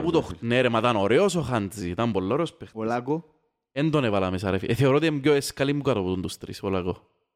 Σκέφτηκα το. Προσφορά όμως. Εντάξει. Πιο έφυλε έκαμε μια χρονιά σπουδαία ολάκου, έκαμε νωρίς ανάμιση καλή για μένα. Εντάξει, λοιπόν. Η δεύτερη πιο επιτυχημένη σου ευρωπαϊκή πορεία. Ναι, ωραία. Ενώ γι' αυτόν που λόγω συζητήσουμε. Εντάξει, ας βάλω και ολάκο ρε. Και ολάκο μες στη συζήτηση. Δεξιά, Πούρσα, Μιλάνοφ, Σέρχιο Ενσούε. Φίλε, βάλω τους φετινούς, δεν τους βάλω. Ξέρετε γιατί τους βάλω. Πούρσα, Μιλάνοφ, Σέρχιο Ενσούε. Που το 2008 και μετά ρε. Ρε τους φετινούς δεν τους βάλω διότι μετά η ερώτηση ξέρεις ποια είναι. Πού τους βάλουν τους φετινούς σε σύγκριση με όλους τους παιχταράες που σας λαλούν. Όλοι οι παιχταράες τούτοι. Κέντρο, Μέση, Μωράης, Πίντο, Βινίσιους, Σαρφός, Σόουζα, βάλω Σαρφό, δεν ήρθε μπαπερσί. Δεκάρκα, ακούτε δεκάρκα ρε κοβέγια. Δε Βισέντι, Μαρσίνιο, Φερνάντες, Ζαχίτ. Πανάια μου. Εξτρέμ, Κοσόφσκι, Μαντούκα, Τρίσκο, Νατέλ, Ταμάρι, βάλω και ο Σαλάι. Επιθετική ρε φίλε, επιθετική τώρα, Μύρο, Αίλτον. Πρέπει να βάλω και ο Κοσόφσκι ρε. Μπορούσες. Μύρο, Αίλτον, Τζεμπούρ, Καβενάγκη, Ντεκαμάρκο. Αν βάλεις Κοσόφσκι βάλεις και ποτέ ρε φίλε, ναι. Ξα, μπορεί να βάλεις και ποτέ. Ιταλία. Όχι ρε φίλε, ούτε συζητήσει. Ούτε συζητήσει μες τούτους. Για μένα. Ας χαίρομαι πως έπαιζε μπαπερσία από ελ. Φίλε, βλέποντας τους παίχτες, να σκάω πρώτη δεύτερη ερωτήση. Πού κατατάσσερεον την ομάδα αντιφετηρή, σε αξίαν παίχτο. Θα απαντήσω διαφορετικά. Ούλοι που είπες τούτοι ήταν μεγάλες μορφές του από ελ. Ούλοι, δηλαδή ως τον τελευταίο. Νομίζω να έχει κάποιο... Και εσύ είναι Μιχαλή Παραδέγης, όχι παίχταράς τούτοι. Ας ερωτήσω κάτι.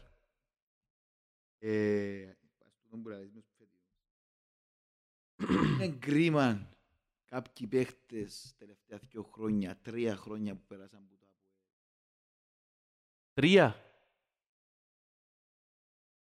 3. Όταν βάλεις 3 δεν έχει κρίμα για μένα ρε φίλοι, το λέω αποτυχημένοι πριν 3. Είναι κρίμα. Δεν τύχε που είναι βαλαντζίλι μέσα, ενώ εν παίχταρας μεγάλος δεν έπροσφερε. Δεν σου λέω, ότι είναι κρίμα ότι κάποιοι παίχτες που τούτους που πέρασαν από το ΑΠΟΕΛ κατά συνθήκη δεν επετύχασαν και δεν έφτασαν στο απόλυτο βαθμό.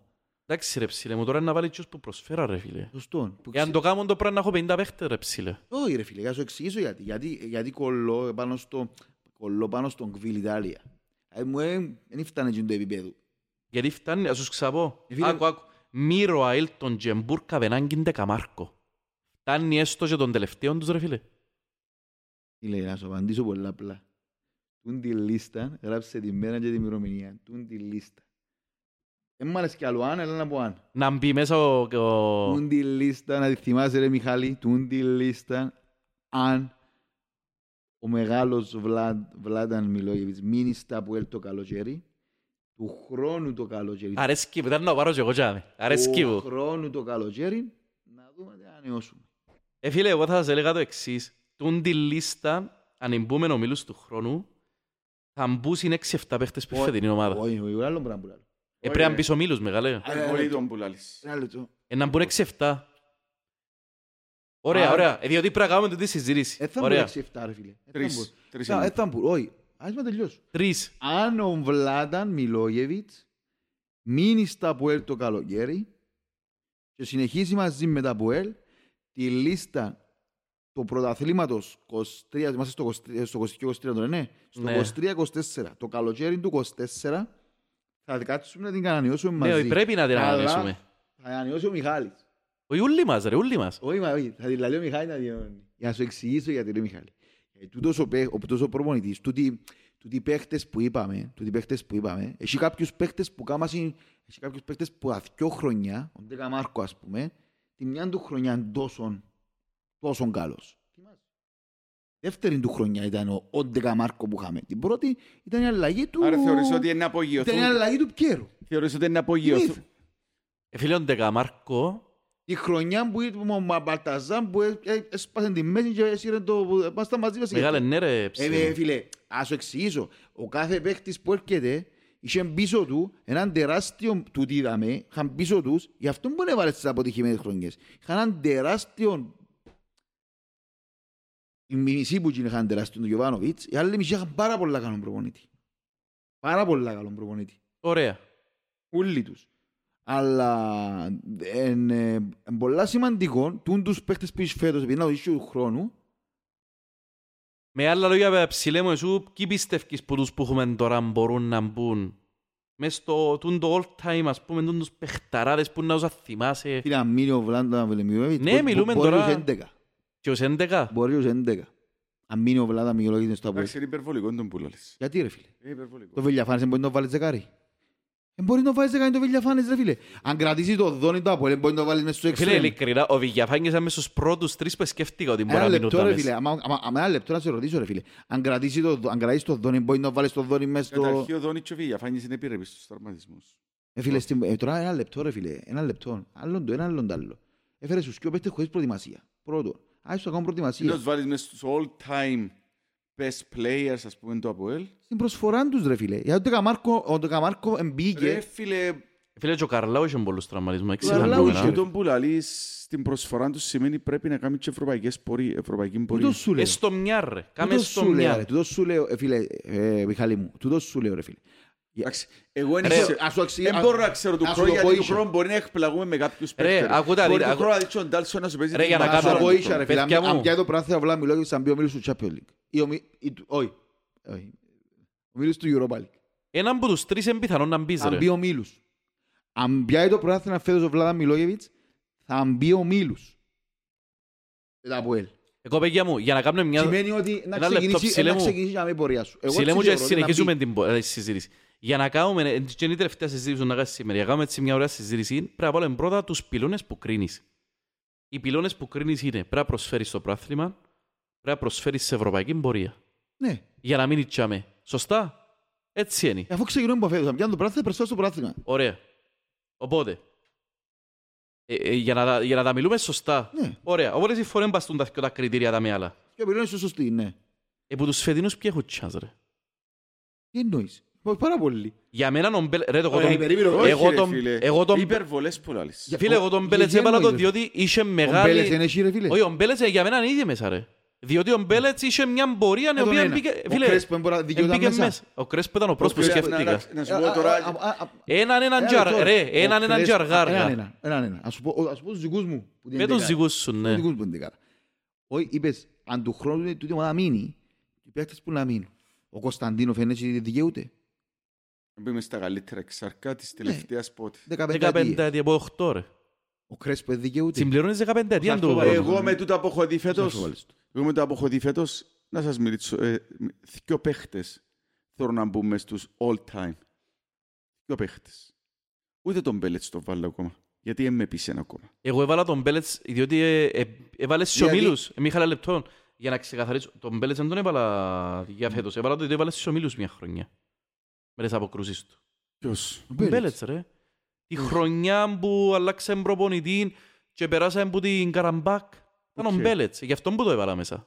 Εντάξει ρε φίλε, ο Μπέλετς θεωρώ ότι είναι ένας καλήν κάτω που βάτερμαν πάρτου. Στη δική μου. Και Χιώτη. Φίλε, μπορείς να Χιώτη. Μπορείς να συμφωνήσω μαζί. Ο Χιώτης έβαλες, πήρες στους... Είναι γι' αυτόν που και Χιώτη, άλλη μόνο, εντάξει, είπαμε ρε κοβέγια. Και με ένα λεπτό ρε... Τώρα αν έρθεις και πιάει μου τα άντερα μου. Ρε φίλε, περίμενε ρε φίλε, ένα λεπτό, έτσι να το ολοκληρώσω. Αν έρθει πια μου τα άντερα μου το καλοκαίρι και βάλει με ευρωπαϊκούς ομίλους, ρε φίλε, να πω εντάξει ρε φίλε, αναβαθμίστηκε στα μαθηκιά μου. Εγώ κλερίνω με βάση τον που θωρώ φέτος, ρε φίλε. Μιχάλη μου, ακούω ένα πράγμα. Μιλάς υποθετικά σενάρια εσύ τώρα, ρε φίλε. Φίλε, εγώ μιλώ υποθετικό σενάριο, ρε φίλε. Μιλώ υποθετικό σενάριο. Εγώ ένα λεπτό να σε ρωτήσω κάτι. Ας τούτο, για να καταλάβουμε πού να σταθούμε πας στη συζήτηση.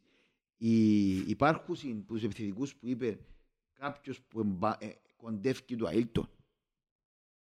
Εντιαν και κοντεύκει το Αίλτον, ρε ψηλέ μου. Μπράβο. Εντιαν ανάγκη να κοντεύκει τους τρεις που είπες, ο Μπέλετς. Ούτε ο Μύρο κοντεύκει το Αίλτον. Φυσικά, όχι. Τούτον μπορείς να σου εξηγήσω. Ο Κοτσόφσκι ήταν πολύ μεγάλος παίκτης. Ο Κοτσόφσκι ήταν μεγάλος παίκτης. Ήταν μεγάλο εξτρέμ. Εγώ μέσα στην λίστα... Ένα λεπτό, ρε. Για να κάνουμε σωστά συζήτηση. Να πει ο καθένας τους που πιστεύουν και μετά συζητούμε. Μα εγώ είπα τους. Είναι ο Κρέσπο, το Σαρφό έβαλες το, ναι. Το Σαρφό έβαλα το διότι... Ρε, εγώ έβαλα και κάποιους μέσα που θεωρούσα ότι να πείτε όχι ρε φίλε. Εγώ να σου πω που την 11 μου, που την 18 όταν που κατεβάζει, το 22 όταν που κατεβάζει, ποιους πιστεύω ότι τούτοι αθώοι να παραμείνουν στο ΑΠΟΕΛ του χρόνου να μπουν μέσα. Να μου πεις όπως τα λέει ο Μιχάλης, δεν ξέρω να μου μπορεί να γίνει. Μπορεί να έχει τραυματισμό, μπορεί να έχει οτιδήποτε. Αλλά τούτοι αθώοι που μου δείχνουν τώρα έναν πράγμα το οποίο ένιωθα όταν έπαιζαν τα ΑΠΟΕΛ παλιά, να σου πω ότι εμπαίκτες που πρέπει να φορούν τη φελάντα ΑΠΟΕΛ και αξίζουν να φορούν ο Κρέσπο, ο Μπέλετς. Ο Σαρφό, ο Κωνσταντίνοφ, ο Μπέν, εντάξει είναι ο Ζητοτράιφτεν, αλλά παίχτης επίπεδο από ΑΠΟΕΛ, το που θέλω να σου πω. Ο Δόνης, ο Μαρκίνιος ακόμα θέλω να δω, ο Κβιλιταΐα, σίγουρα θέλω, για μένα σίγουρα ο Κβιλιταΐα. Και κάτι, και έναν παίχτη το οποίο για μένα είναι ένα θόρυβη μηχανή, είναι ο Σούσιτς. Θεωρώ πάρα πολλά παίχτη, ρε φίλε. Μιχαλόβιτς. Φίλε, όχι με βάση Κίνα που μπορεί να δούμε του χρόνου και αν πούμε... Αφού είναι και υποθετικό ρε ερώτηση, είναι υποθετική ερώτηση. Φίλε, ναι, επειδή είναι, ακριβώς είναι υποθετική ρε φίλε, και κρίνω με βάση και από θωρώ φέτος, ποιο παίχτες θωρώ να μπαίνουν μες στους ούλους που το φετινόν τα ΑΠΟΕΛ. Ναι. Τον που θωρούμε φέτος. Ναι. Που εμπήκαν ήδη, που εμπήκαν ήδη. Τώρα... Πρέπει και έτσι κάνουν πράθλημα ρε πέλε ως σύρις μέσα. Ρε φίλε. Περίμενε να σου πω. Γιατί μπορεί να έχεις και ο παίχτες, πολλές φορές ένας παίχτης βάλεις τον πιο ψηλά ποτένι γιατί πιάνεις πρωτάθλημα ρε φίλε, και μπορεί ένας παίχτης να δικείται γιατί μπορεί σε μια ομάδα να μένει εν επίπεδου πρωταθλήματος ας πούμε και να δικείται και να μένει μπαίνει μες την ομάδα. Μα τον είπα πριν. Γι' αυτό σου λέω ότι με βάση τις δυνατότητες του παίχτη. Για παράδειγμα ρε φίλε, να σου πω διαφορετικά. Ο Σαρφό και ο Κρέσπο δεν εμπαίναν και σε ΑΠΟΕΛ άλλων εποχών πιο πετυχεμένο. Εμπαίνασε. Σίγουρα. Έχει κανέναν που αφήσει ότι... Όχι. Όχι να αφήσει βέβαια κανένας. Ο Σαρφό δεν θα μπορούσε να ήταν και παίχτης στο ΑΠΟΕΛ στην ομάδα που πήγαμε στους 8 του Champions League. Δεν ξέρω ρε φίλε. Γιατί εκείνη την ομάδα με τη συζήταση. Εν εμπαίνε ρε φίλε στη θέση του Πίντο ρε φίλε. Γιατί εν εμπαίνε ο Σαρφό. Στη θέση του Πίντο. Ναι ρε φίλε, στην ωραία συζήτηση τούτη. Αλλά δεν μπορείς να πεις κάτι για την ομάδα ρε φίλε. Είναι τούτο ρε. Είναι αγιά τριάδα την ομάδα. Είναι καλύτερη εντεκάδα που είχες ποτέ στον εποχό ρε φίλε. Ο μόνος παίκτης που μπορούσε να μπει και να αντικαταστήσει οποιοδήποτε που γίνει τους παίκτες ήταν ένας. Ας το πω, ας το απαντήσω κανένας άλλος. Μόνο ένας παίκτης εμπόρευε. Ο Ντε Βισέντη στη θέση του Μαρσίνιο ρε φίλε. Ο καλός ο Ντε Βισέντη. Ούτε ο Ντε Βισέντη γιατί ο Κεμανός θα πιάνεται ποτέ ο Ντε Βισέντη. Συμφωνώ. Ένας παίκτης μόνο που τούτους ούλους που έρεξαν που τα ΑΠΟΕΛ. Ποιος ρε. Ο Καρλάου. Όχι ρε φίλε. Κανένας άλλος. Όχι ρε φίλε. Κανένας άλλος. Για μένα ρε φίλε ήταν... Μόνο ο Καρλάου. Ήταν αγιά τριάδα ρε φίλε το δίδυμο Ζόρζι Ολιβέιρα ρε φίλε. Ελλά ότι είναι το επίπεδο του Καρλάου. Εκουμπόσαν απίστευτα. Αν είχε τον Καρλάου... Ο Καρλάου. Λέω καλύτερος αμυντικός στην ιστορία της Κύπρου. Μόνον ένας παίχτης. Εντάξει, εγώ διαφωνώ πασιό, τον είπα το πολλές φορές. Φίλε, αλλά να μην κάνουμε πάλι τη συζήτηση για ο Ζόρζε και τον Καρλάου. Εντάξει, ωραία. Περίμενε, το ότι αυτή τη στιγμή έχουμε τρεις, να βάλω και τον πορτάρι μας, τρεις παίχτες, συν κάποιους υποψήφιους για να τους... Μα τούτε είναι ερώτηση ρε, ποιοι είναι υποψήφοι ρε. Μα είναι υποψήφοι που λαλούμε. Εγώ μιλώ για σίγουρους ρε φίλε. Για μένα είναι σίγουροι τούτοι. Ρε, ποιοι άλλοι είναι υποψήφοι. Υποψήφοι. Οι σίγουροι είναι ο Σαρφό και ο Κρέσπο ρε. Ποιοι είναι υποψήφοι. Υποψήφιος ο Μπέλετς. Υποψήφιος ο Βιγιαφάνιες αν δεν έχει τραυματισμούς. Ωραία. Το λοιπόν, υποψήφιος ο Σούσιτς. Υποψήφιος ωραίος. Νομίζω να είναι ο μόνος πάνω από Σούσιτς ρε. Νόμιζα πριν έχει ακόμα δύο παίχτες οι οποίοι κρατούν μια πισινή, αλλά ίσως με τον Μιλόγεβιτς του χρόνου να κάνουν μεγάλη την έκρηξη. Και μιλώ για το Κβιλιταΐα να μην υγιείς και πάμε σε ευρωπαϊκούς ομίλους και το Δόνιν επίσης να μην υγιείς. Κωνσταντίνοβ, ρε φίλε. Μπράβο, και ο Κωνσταντίνοβ. Εγώ ειλικρινά ρε παιδιά μου, επίστευκο ότι θα μου πείτε ρε παιδιά, έπαιρνε γίναζι στο Σαρφό μέσα. Το Σαρφό έβαλα τον με αστερίσκον, εγώ βάλα σας, τούτους που σας είπα για μένα είναι ήδη παίχτες που ένα παίρνει και λέει ρε παιδιά θέλω στα ΑΠΟΕΛ. Το Σαρφό έβαλα τον με αστερίσκον και μισήν καρκιά. Είναι δύο παίχτες που βάλαμε μισήν καρκιά. Είναι ο Σαρφό και είναι και ο Σαλάι. Το Σαλάι δεν ξέρω τι προσφέρει πάρα πολλά. Ωραία, αλλά δεν αυκόνα πάει. Νομίζω είναι και παίχτες που να πείτε ρε φίλε γιατί τώρα έβαλε. Ο Σαλέ θα τον έφευκα εγώ από μέσα. Ο Σαρφό εάν δεν φύγω από όλες και γίνουν τίποτα περίεργα και πες ότι καταφέρουμε και βρούμε έναν τρόπο να μείνει ο Σαρφό για πάντα στο ΑΠΟΕΛ, θα γίνει παίχτης θρύλος στο ΑΠΟΕΛ ο Σαρφό. Μπορώ να σας το εγγύθω και να είμαστε δαμένα να το πούμε σε μερικά χρόνια. Ο Σαρφό εάν δεν φύγει από το ΑΠΟΕΛ με την κατάλληλη καθοδήγηση είναι παίχτης πάρα πολλά ψηλό επίπεδο. Εγώ σας ξαναλέω ότι δεν ήξερα αν θα παίζει βασικός ή με εκείνο το ΑΠΟΕΛ που είπαμε στους 8, αλλά θα ήταν μέσα στη 18 σίγουρα και πολλά βασικός. Μέσα στη 18 μπορεί, μέσα στη 11 νόη όμως. Μίχαλε όμως η ερώτηση είναι αν εμπιώνουν μέσα στους θρύλους. Άιστε την 11, τσούρο έκαμε το μεταξύ σας. Άιστε την 11. Με πολλά γλυόρα να πούεις για παίχτες θρύλους. Ρε ναι ρε λαλώσω εγώ τώρα. Λαλώς παίχτες που έχουν την προοπτική για να το κάνουν. Τού το λέει, τον ερώτηση. Ίσως έχω πει. Φίλε εγώ να σας πω το εξής. Εσύ αν ποια είναι οι προοπτικές σου. Πιστεύω ότι Κρέσπο ρε φίλε θα μπει. Δεδομένου. Πιστεύω 3 στους 4 της άμυνας. Πιστεύω ότι ο Τβάλι δεν μπορεί να μπει. Ρε να κάνεις μια ευρωπαϊκή πορεία, είναι ένα δίδυμο που κουμπώνει και διότι όταν πεις ο μίλους του θα παίζουμε low block και είναι ψηλός, πολλά δυνατός ο Τβάλι, θα φανεί πολλά η αξία του. Ναι. Αν μακάρι να ανοίγεις ο άνθρωπος. Μπορώ να φκώ και πολλά λάθος πας στον Τβάλι, αλλά πιστεύω πολλά. Πιστεύω να φέρει άλλον για μένα. Κωνσταντίνοβ, ασυζητητή, Σαρφό, Βιγιαφάνιες. Τούτε είναι, δεν έχω άλλους. Ούτε, δεν έχω άλλου ρε φίλε. Ούτε Δόνι βάλω, ούτε Κβιλιταΐα βάλω, ούτε Μαρκίνιος βάλω ρε φίλε. Φίλε, για Κβιλιταΐα δεν καταλάβω ρε φίλε. Φίλε, ο Κβιλιταΐα, για μένα το ταβάν είναι το τι έκαμε τον Τεκαμάρκο την 1,5 χρονιά. Τούτο είναι το ταβάν του. Απλά ο Τεκαμάρκο ήταν πολλά καλύτερος του παίχτης. Πολλά καλύτερος του όμως ρε ψηλέ μου. Ενώ είναι υπολογίσεις ο Κβιλιταΐα είναι καλός παίχτης, μιλούμε τώρα ότι το ταβάν του είναι τι μπορεί να κάνει ο Τεκαμάρκο. Ήταν άλλον επίπεδο ο Τεκαμάρκο. Λαλούμε για το κατέβασμα του Κβιλιταΐα. Ο Τεκαμάρκο εκατέβαζε την, έσπαζε την, εγύριζε την. Φίλε, τα τελευταία τρία χρόνια δυστυχώς είμαστε χωρίς τίτλο. Ναι. Είμαστε χωρίς τίτλο. Ναι ρε ψηλε, μα λέει, εν και συζητώ για τα 3 χρόνια. Εγώ βάλω στους θρύλους και λαλώ σου, μπαίνει και μέσα κάποτε. Έχει chance. Αν μας το εξηγήσω ρε φίλε. Εν μπορείς να βάλεις μες τούτους τους παίχτες που περάσαν από τα ΑΠΟΕΛ τα τελευταία 3 χρόνια μες στους θρύλους. Γιατί φάνηκαν άτυχοι για τις καταστάσεις και ξαναλώ, είναι μόνο ξένοι, αν έβαλα Κύπρος μέσα. Και δεν ήθελα να σου καταλήξω και απάντησα σου τούτο το πράγμα που σου απάντησα.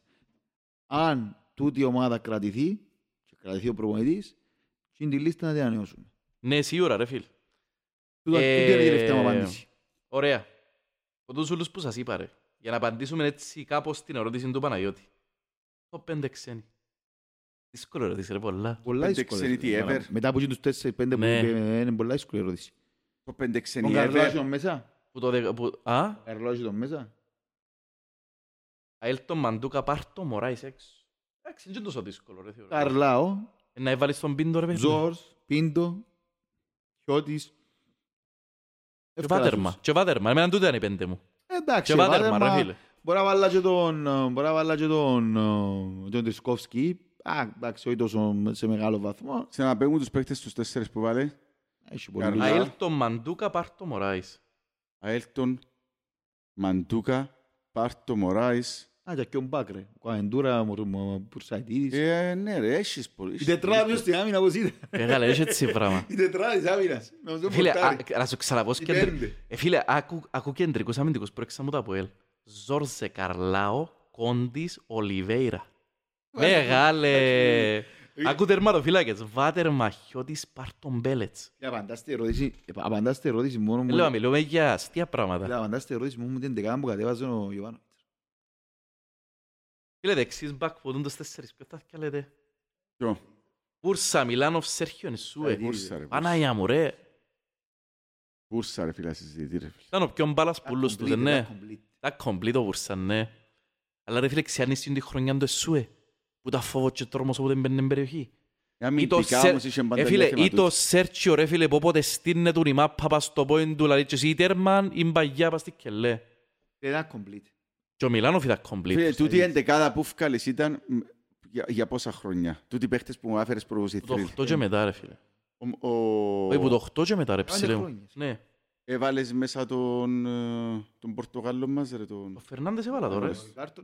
Φερνάντες αν και ήταν το 7 το Φερνάντες, δεν ήταν το 8. Αλλά λαό και εγώ εκεί να έβαλω Φερνάντες ρε φίλ. Πως είναι την ομάδα το 7 είναι ο Φερνάντες πούτα. Άλλε το, μα περιμένει. Έβαλα και ο Βινίσιους ρε φίλ. Ρε διαφωνήσετε που πότεσαι τους που βάλα. Όχι, καθόλου, Βινίσιους τους εγώ συμφωνώ. Βινίσιους έπρεπε να μπει μες στο κέντρο, ρε. Μπορεί να μένει αν το μεγάλη προσφορά. Άλλε λεπτό όμως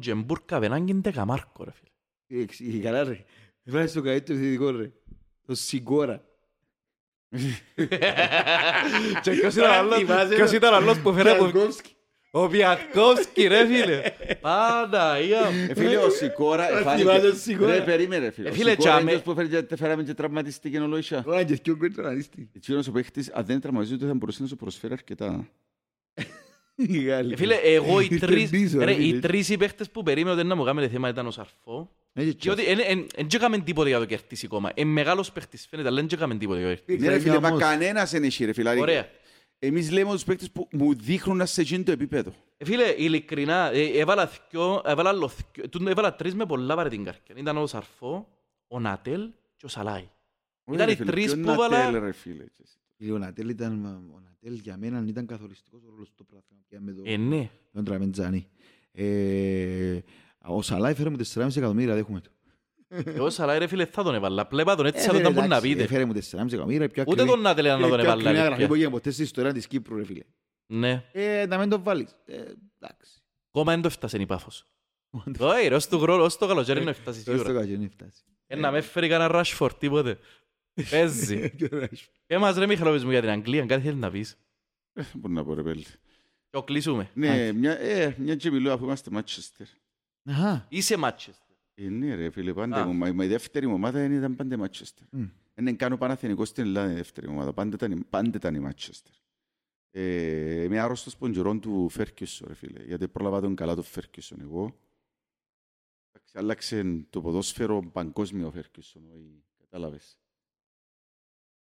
Κάτι το προορισεύε ρε φίλε. Κάτι το προορισεύε, ναι, στην ιστορία του ποδοσφαίρου, νομίζω και εγώ συμφωνώ. Αν σκεφτείς πότε πιάνε τη Μάτσεστερ, ήταν διαλυμένη η Μάτσεστερ, φίλε. Είχε πόσα χρόνια πια πρωτάθλημα και κάμεν. Αλλά, εντάξει, ο Τεν Χag, ρε φίλε, είναι μεγάλη προπονητάρα. Πολλά μεγάλη προπονητάρα ο Τεν Χag. Και χωρίς να το καταλάβουμε, εθώρουν τη βαθμολογία και ρωτώ το ψηλό πριν εξηγήσει. Ρε, μα, χτύπα πρωτάθλημα αυτός η Manchester United. Δεν μου σου απάντησε. Ναι.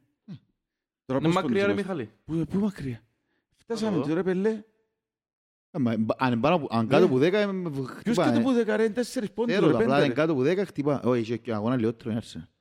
Και αγώνα λιγότερο είναι κάπου εθώρουν το σήμερα. Έχουμε βαθμολογία ρε φίλ. Arsenal 21 αγώνες 51 βαθμούς. City 22 αγώνες 48. United 46-23 ρε. Και αγώνες λιγότερους η Arsenal. Εντάξει. Πάρε χτυπά. Και αν και έφτιαξε νίκες η Arsenal λέμε τώρα. Που η City ξαναπέμπουν πόσους αγώνες. Φίλε έχουν 5 πόντους διαφορά αλλά και όμως λιότερα. Δεν είναι και ο μάτς που εντάξει. Εγώ θεωρώ ότι η Arsenal να ξεκινήσει. Ήταν και χτες με την Μπρέντφορντ. Ξεκινά να δυσκολεύεται πλέον να κερδίσει. Νιώθω ότι έπιασε μια κατηγορία. Φάνεται και από τότε να... Και όσον περνά ο χρόνος, ενάχω είναι σφάγια που τη City κοντεύκει τον τέρπι, είναι σφάγια που τη City. Πού τότε να πω την Everton. Ας είναι το εύκολο γκολ, φίλε, που το είχε την βοήθεια του Jeff. Εξεκίνησε να φαίνεται το βάρος, το άγχος του πρωταθλήματος στους παίχτες της. Διότι πλέον δεν μπορούν να πούν ότι δεν πάμε για πρωταθλήμα. Μιχαλή, ένα λεπτό ρε φίλε, γιατί να σου απαντήσω πολλά απλά. Δηλαδή ο Ντεχάνγκ πολλά προπονητές, πάρα πολλά προπονητές, διάφωνο. Αλλά ο Ντεχάνγκ, εντάξει, θα ήταν έκτος έβδομος αν δεν έπιανε το καλύτερο εξάρι του κόσμου. Λέω σου το ίσιο. Παίζεις με η Leeds που το είδα και αυτοί και παιχνίδια. Παίζεις με η Leeds είσαι μέτριον προς κακός. Σε αυτοί και παιχνίδια. Δεύτερον εμίχρον πήγες να κάνεις μέσα στο Old Trafford να κάνεις λίγο διαφορά και λείπες ο σύνδεσμος σου. Έτσι ανά ήσου. Έφερες παίχτην όσα λεφτά για να δοκιάσεις το βιόλα. Με ένα λεπτό. Και ο Πεπ φάνηκε τώρα ώσπου να φέρει τα πόθηκια του με ο Ρόντρι που την μέρα που θωρείς έπεσε η απόδοση του Φερναντίνιο μέσα στο κέντρο. Φίλε, δεν είδα σε τι φέτος καθόλου. Όχι, ούτε εγώ πολύ. Αλλά όσοι είδα, ο Φερναντίνιο, θυμάσαι ο Φερναντίνιο και το City in the City. Ο Φερναντίνιο πόσο είναι ρε, είναι... 95-96. Δεν γίνονται. Εδώ και ταυτότητα στη United. Εδώ και ρε φίλε. Φίλε μιλώ σου. Έκαναν και προσύμφωνο γάμο αν το λέω τεχάκ θέλω σε του Μιχαλή. Αλλά σου το.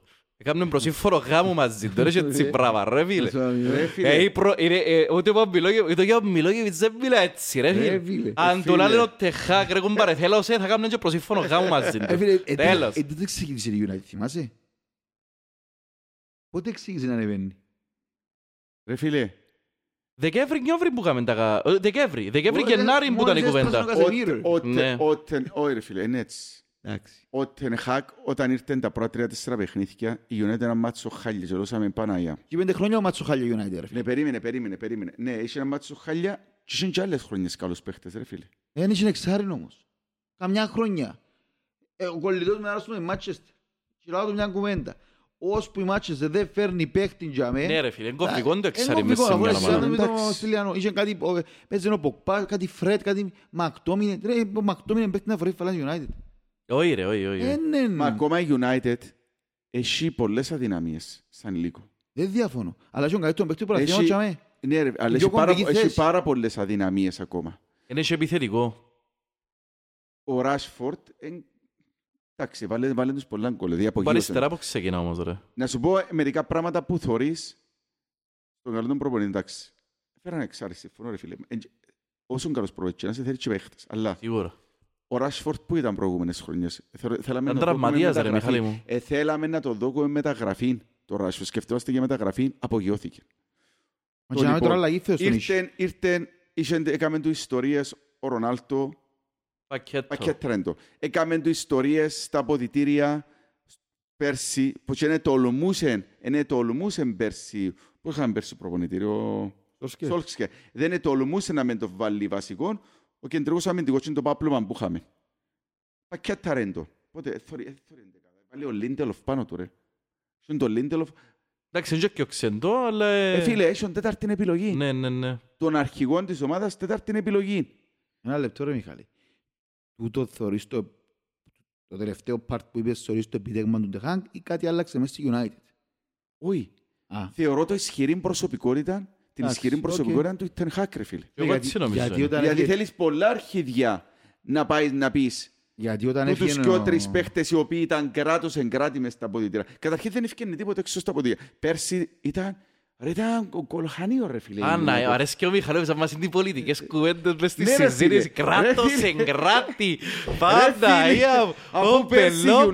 Η United πέρσι ρε φίλε, εξέραν τα όλα... Βέλε, να ακούω κουστούμιν άλλη φορά, τέλος. Κουστούμιν και φανέλλαν το απέλ που πάνω και γραβάτα φαίνεται έτσι πάστε τα μέ. Ρε, για να μην πλαθιάζουμε και κλείσουμε. Έχω μια απορία, ειλικρινά. Είπαμε τα για τους εξένους. Ο παίχτης που προβλημάτισε παραπάνω αν πρέπει να μπει όχι, ήταν ο Σόουζα. Βάλετε τον. Όχι ρε φίλε. Όχι ρε πέλε. Ο Σόουζα. Φίλε, πια σου πρόθυμα ο Σόουζα. Επήρες σε ομίλους. Όχι. Όχι. Γιατί τούτοι παίχτες που είπες, δεν ήταν μόνο καλοί παίχτες, ήταν παίχτες οι οποίοι είχαν συγκέναν... Είχαν ποδοσφαιρική παιδεία. Εκτός που το Χάτσι. Ωραία, ο Χάτσι είναι ωραίος παίχτης. Άρεσε και μου πολλά ο Χάτσι ρε φίλε. Ήταν ατσάλι. Ήταν ωραίος πολλά. Αριστερό μπακ. Φίλε, να σου πω, η πιο εύκολη θέση να βάλεις παίχτες σαν θρύλους στο ΑΠΟΕΛ είναι το εξάρτητο ότι μόνο εσύ μια δωδεκαετία ήταν ο τούτος. Η πιο εύκολη θέση. Ήταν ο Μωράης μια δωδεκαετία. Δηλαδή ο Κωνσταντίνοβ για μένα εμπήκε ο Μίλους εμπήκε. Είναι τόσο καλός παίχτης και είναι τόσοι λίγοι παίχτες που εξάρινε έκαναν πράγματα. Λόγω Μωράης. Οχτάρκα είχαμε κάμποσα ρε. Οχτάρκα ρε φίλε γράψα Βινίσιους Πίντο και μετά ο Σαρφό για μένα. Είναι έτσι επίπεδο. Ποιος άλλος ήταν ρε. Κι άλλο. Βινίσιους Πίντο είναι και αφού είχαμε προβλήματα πας το οχτάρκα τελευταία χρόνια. Είχαμε πολλούς. Είναι σωστός, δεν είχαμε το σωστό. Απλά εγώ θέλω πριν κλείσουμε να κάνω μια ερώτηση ρε παιδί. Ναι, και κλείσουμε, πέτω. Να πει ο καθένας μας την εξάδα. Τι εξάδα? Η εξάδα μπορεί να κλείσει. Αφετός. Ναι, τώρα. Μα δεν μπορείς να πεις ρε ψηλε τώρα. Λεπέ μου ρε φίλε, ξέρεις το πρόγραμμα. Τέσσερις ξέρουμε ρε παιδιά. Άισε τέσσερις ρε φίλε. Τέσσερις δεν ξέρεις. Τρία μάτσο μήνα ρε. Τρία μάτσο μήνα εσύ. Ναι ρε. Τέσσερις ξέρεις τες ρε. Ναι, άισε τέσσερις. Τώρα τα παιχνίδια έχουμε Δόξα. Δόξα Ομόνια Σαλαμίνας. Ναι, Δόξα Σαλαμίνα Ομόνια. Δεν ξέρω που Λευκοσία εμείς. Απλά... Πέλε πολλά δύσκολο πράγμα. Πραγματικά ρε φίλε, θεωρώ ρε φίλε ότι ο Απόλλωνας είναι να μπει. Γιατί θεωρείς ότι ο Απόλλωνας είναι να μπει? Το πρόβλημα είναι το προπονητής ρε. Έχει παίχτε ρε Απόλλωνα ρε. Έχει ποιο έφερε τώρα τον Μποκτάν. Έτσι ξέρουμε αν είναι καλός. Μποκτάν Αντώνη. Ρε εντάξει να είναι μπαίνει. Αν πρώτη στιγμή είναι εκτός εξάτας ο Απόλλωνας. Μιχάλη που παίγουν στους δικούς σου δυο που μείνας ή δυο εγώ. Ρε χωρίς δεν ξέρω το πρόγραμμα ρε ψηλε. Δεν ξέρω το πρόγραμμα. Ρε φίλε είναι εξής 3-2. Εδώ Μιχαλόβιτς. Αφού ξέρουμε τις ρε φίλε, που δουν τις τρεις και ο έναν πούσι. Είναι ωραία. Πέμουν τις, ακούμε τις. Εντάξει, ρε Μιχάλη. Περίμενε, φίλε. Οι τρεις ομάδες που είναι υποψήφιες για να μπουν. Εξής τρεις γύρω, ρε. Φίλε, κάπνο καταλάβω το πουρα, ρε Μιχαλόβιτς.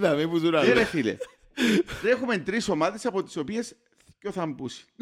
Η ΑΕΛ μπορεί να χτυπήσει, αφού δεν μπορεί να χτυπήσει. Φίλε, τέσσερις ομάδες κανονικά, αλλά άλλες τρεις. Εμπέντε πόντους, ρε φίλε, να πούνε η ΑΕΛ πίσω, ρε. Τέσσερις πόντους είναι η ΑΕΛ πίσω, ρε φίλε. Έχει αγώνα τελευταίο παιχνίδι. Είναι πολλά δύσκολο η ΑΕΛ να μπει. Φίλε, δεν την ΑΕΚ αύριο, η ΑΕΛ μπες στο παιχνίδι.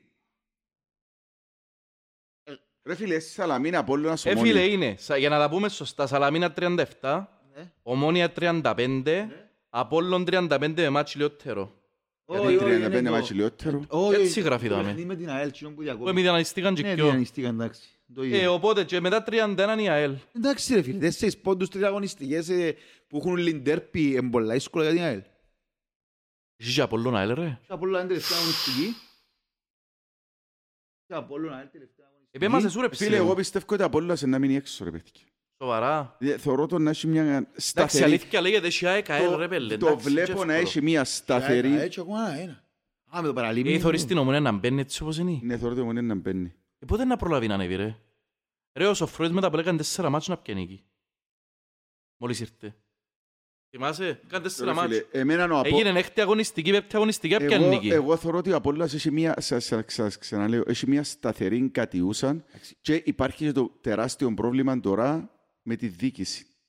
Φίλε, λόγω προγράμματος... Μα υπάρχει πρόβλημα με τη διοίκηση ρε. Φίλε, στην Κύπρο έμαθα συνούλη φεύκο να πει ο κόσμος μείνε για να μείνω. Έκαμε το καραπατάκι, σκάμνω τώρα και ο κύριζης. Περιπέζουν μας. Φίλε, λόγω προγράμματος να πω Ομονία Απόλλωνα. Σοβαρά ρε.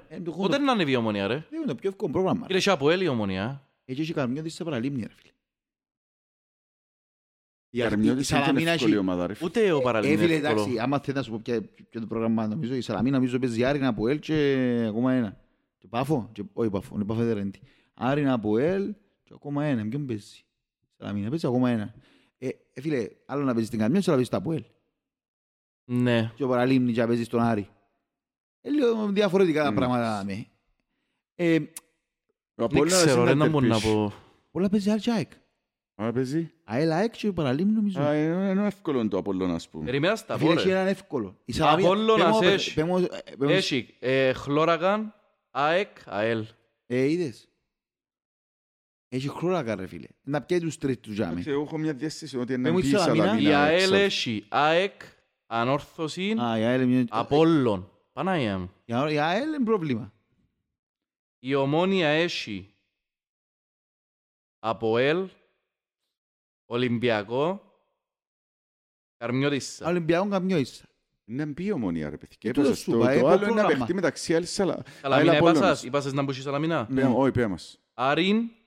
Ολυμπιακό, ΑΠΟΕΛ. Το είναι Σαλαμίνα και κοράλ, μόνο Σαλαμίνα. Εγώ απλά το στηρίζω ή μόνο πας στο πρόγραμμα, το στηρίζω στη δυναμική των ομάδων και ο Απόλλωνας είχε πολλά μεγάλων κατήφορων από Απόλλωνας ρε παιδί. Ναι, συμφωνώ μαζί σου ρε Μιχάλη μου. Απλά εγώ στηρίζω το γεγονός ότι μπορεί να δέρει τον Ακρίταν έσω του. Τούτο θέλω να πω. Μπορεί να δέρει τον Ακρίταν ο Απόλλωνας. Ποιες πόντες έχουσαι να παίξουν με την ΑΕΚ, ο Απόλλωνας. ΑΕΛ και Απόλλωνας. ΑΕΛ και Απόλλωνας. Ο Απόλλωνας αδέρει... Ρε φίλε, εύχομαι να μπει ο Απόλλωνας καλό για να δέρει την ΑΕΚ. Για το διεκδικήσει και η ΑΕΛ. Για να δέρει την ΑΕΚ. Πεγάλε. Φίλε, εγώ πιστεύω να μπει ο Απόλλωνας. Έχει παίχτες ο Απόλλωνας ρε φίλε. Έχει παίχτες. Τώρα και την άλλη ερώτηση, κλείσουμε ρε κοπέλια. Ποιους θέλετε που τους κύριο Άμπου. Θέλεις Ομόνια να μπει ρε φίλε. Ρε φίλε... Θέλω να δω πολλά γκολ με τους φίλους προς τους Ομονιάτες ρε. Είναι να περάσουμε ωραία ρε πέλη. Φίλε θα σου το πω ως εξής, διότι δεν έρεξα από την υπεραγορά φέρος, εγώ θέλω καμιά από την υπεραγορά να μπει. Με τούν τη λογική. Και θέλετε να μπουν. Ομόνια θέλω την να μπει, διότι είχε να γίνει. Ξέρω ρε φίλε ότι είναι η ομάδα που μπορεί να πιω δύο νίκες πάνω της. Αλλά μπορεί να πιάνουν δύο νίκες πάνω της, έτσι όπως είναι τούτη. Μην έσφαει πολλούς ρε πέλη. Και σου πια θέλει το ψεπέβαστε και σου πια θέλει ο ψηρός θέλει Ομόνιαν και ποιον άλλον. Φίλε θέλω σε να μην αναλέω. Γιατί ρε. Φίλε την αλέντη θέλω γιατί κάνει μας ζημιές. Γι' αυτό για κλειδώσες ζημιές. Την Ελέντη. Καλά τη ζημιά μου πίσω. Ούτε εγώ θέλω ρε φίλε, έχει προπονητή του Χαρκούρα. Έχει άλλο ένα ερώτημα ρε. Η Πάφος όπως τη θεωρείτε μπορεί να διεκδικήσει πρωτάθλημα? Αν της έκατω. Είναι ωραία ομάδα η Πάφος ρε φίλε. Εντάξει είδα το με την ΑΕΛ, μ' άρεσε καθόλου. Φίλε άλλο, όχι να το πιάσει, να το διεκδικήσει πες μου. Διεκδικήσει. Ναι, ναι μπορεί φυσικά, αν της έκατω. Σοβαρό μιλούμε ρε φίλε. Έχασε ρε ψήλε μου έναν πράγμα με πολλά... Έχασε την έκρηξη μου, ενώ καλός παίχτης ο Μπρούρεν και έλα λίγα να σου είναι καλός παίχτης. Έχασε την έκρηξη που είχε μου τα αριστερά και ο εξτρέμ τους. Ναι ρε φίλε. Αν ξεκινήσει να σκεφτείτε λίγο πιο... Δεν είμαι κανένας άνθρωπος που ξέρω που προπονητική ρε κοπέλια με να το λαλούμε, αλλά αν ξεκινήσει να σκεφτείτε λίγο... Μπορεί να καταλάβεις πολλά από προπονητική ρε. Να κάνουν αλλαγή στο 95, να κάνουν στο 80, στο 75... Ίσως πρέπει να παραπάνω τσάνσεις πάνω. Ψήλε μας ο πέντα μπονί. Έχουν 3 δεκάρκα, 4 δεκάρκα και μάχονται ως ζόκου θέσεις μες στα εξτρέμ. Χέστατ, Μπρούνο. Φίλε, ο Μπρούνο είναι και δεκάρκα. Χέστατ, ρε φίλε. Φίλε, δεν είναι το εξτρέμ που να σου τριπλάρει, να σου κάνει σου πιάσει. Παίζουν κι άλλο είδο, ρε φίλε. Τον Μπέν το εξτρέμ να σου τριπλάρει, αλλά θέλεις τον να βάλει τσάμε. Ο Μπέν έχει το χώρο διαφορετικό, και ο Σεμέδο έχει το χώρο.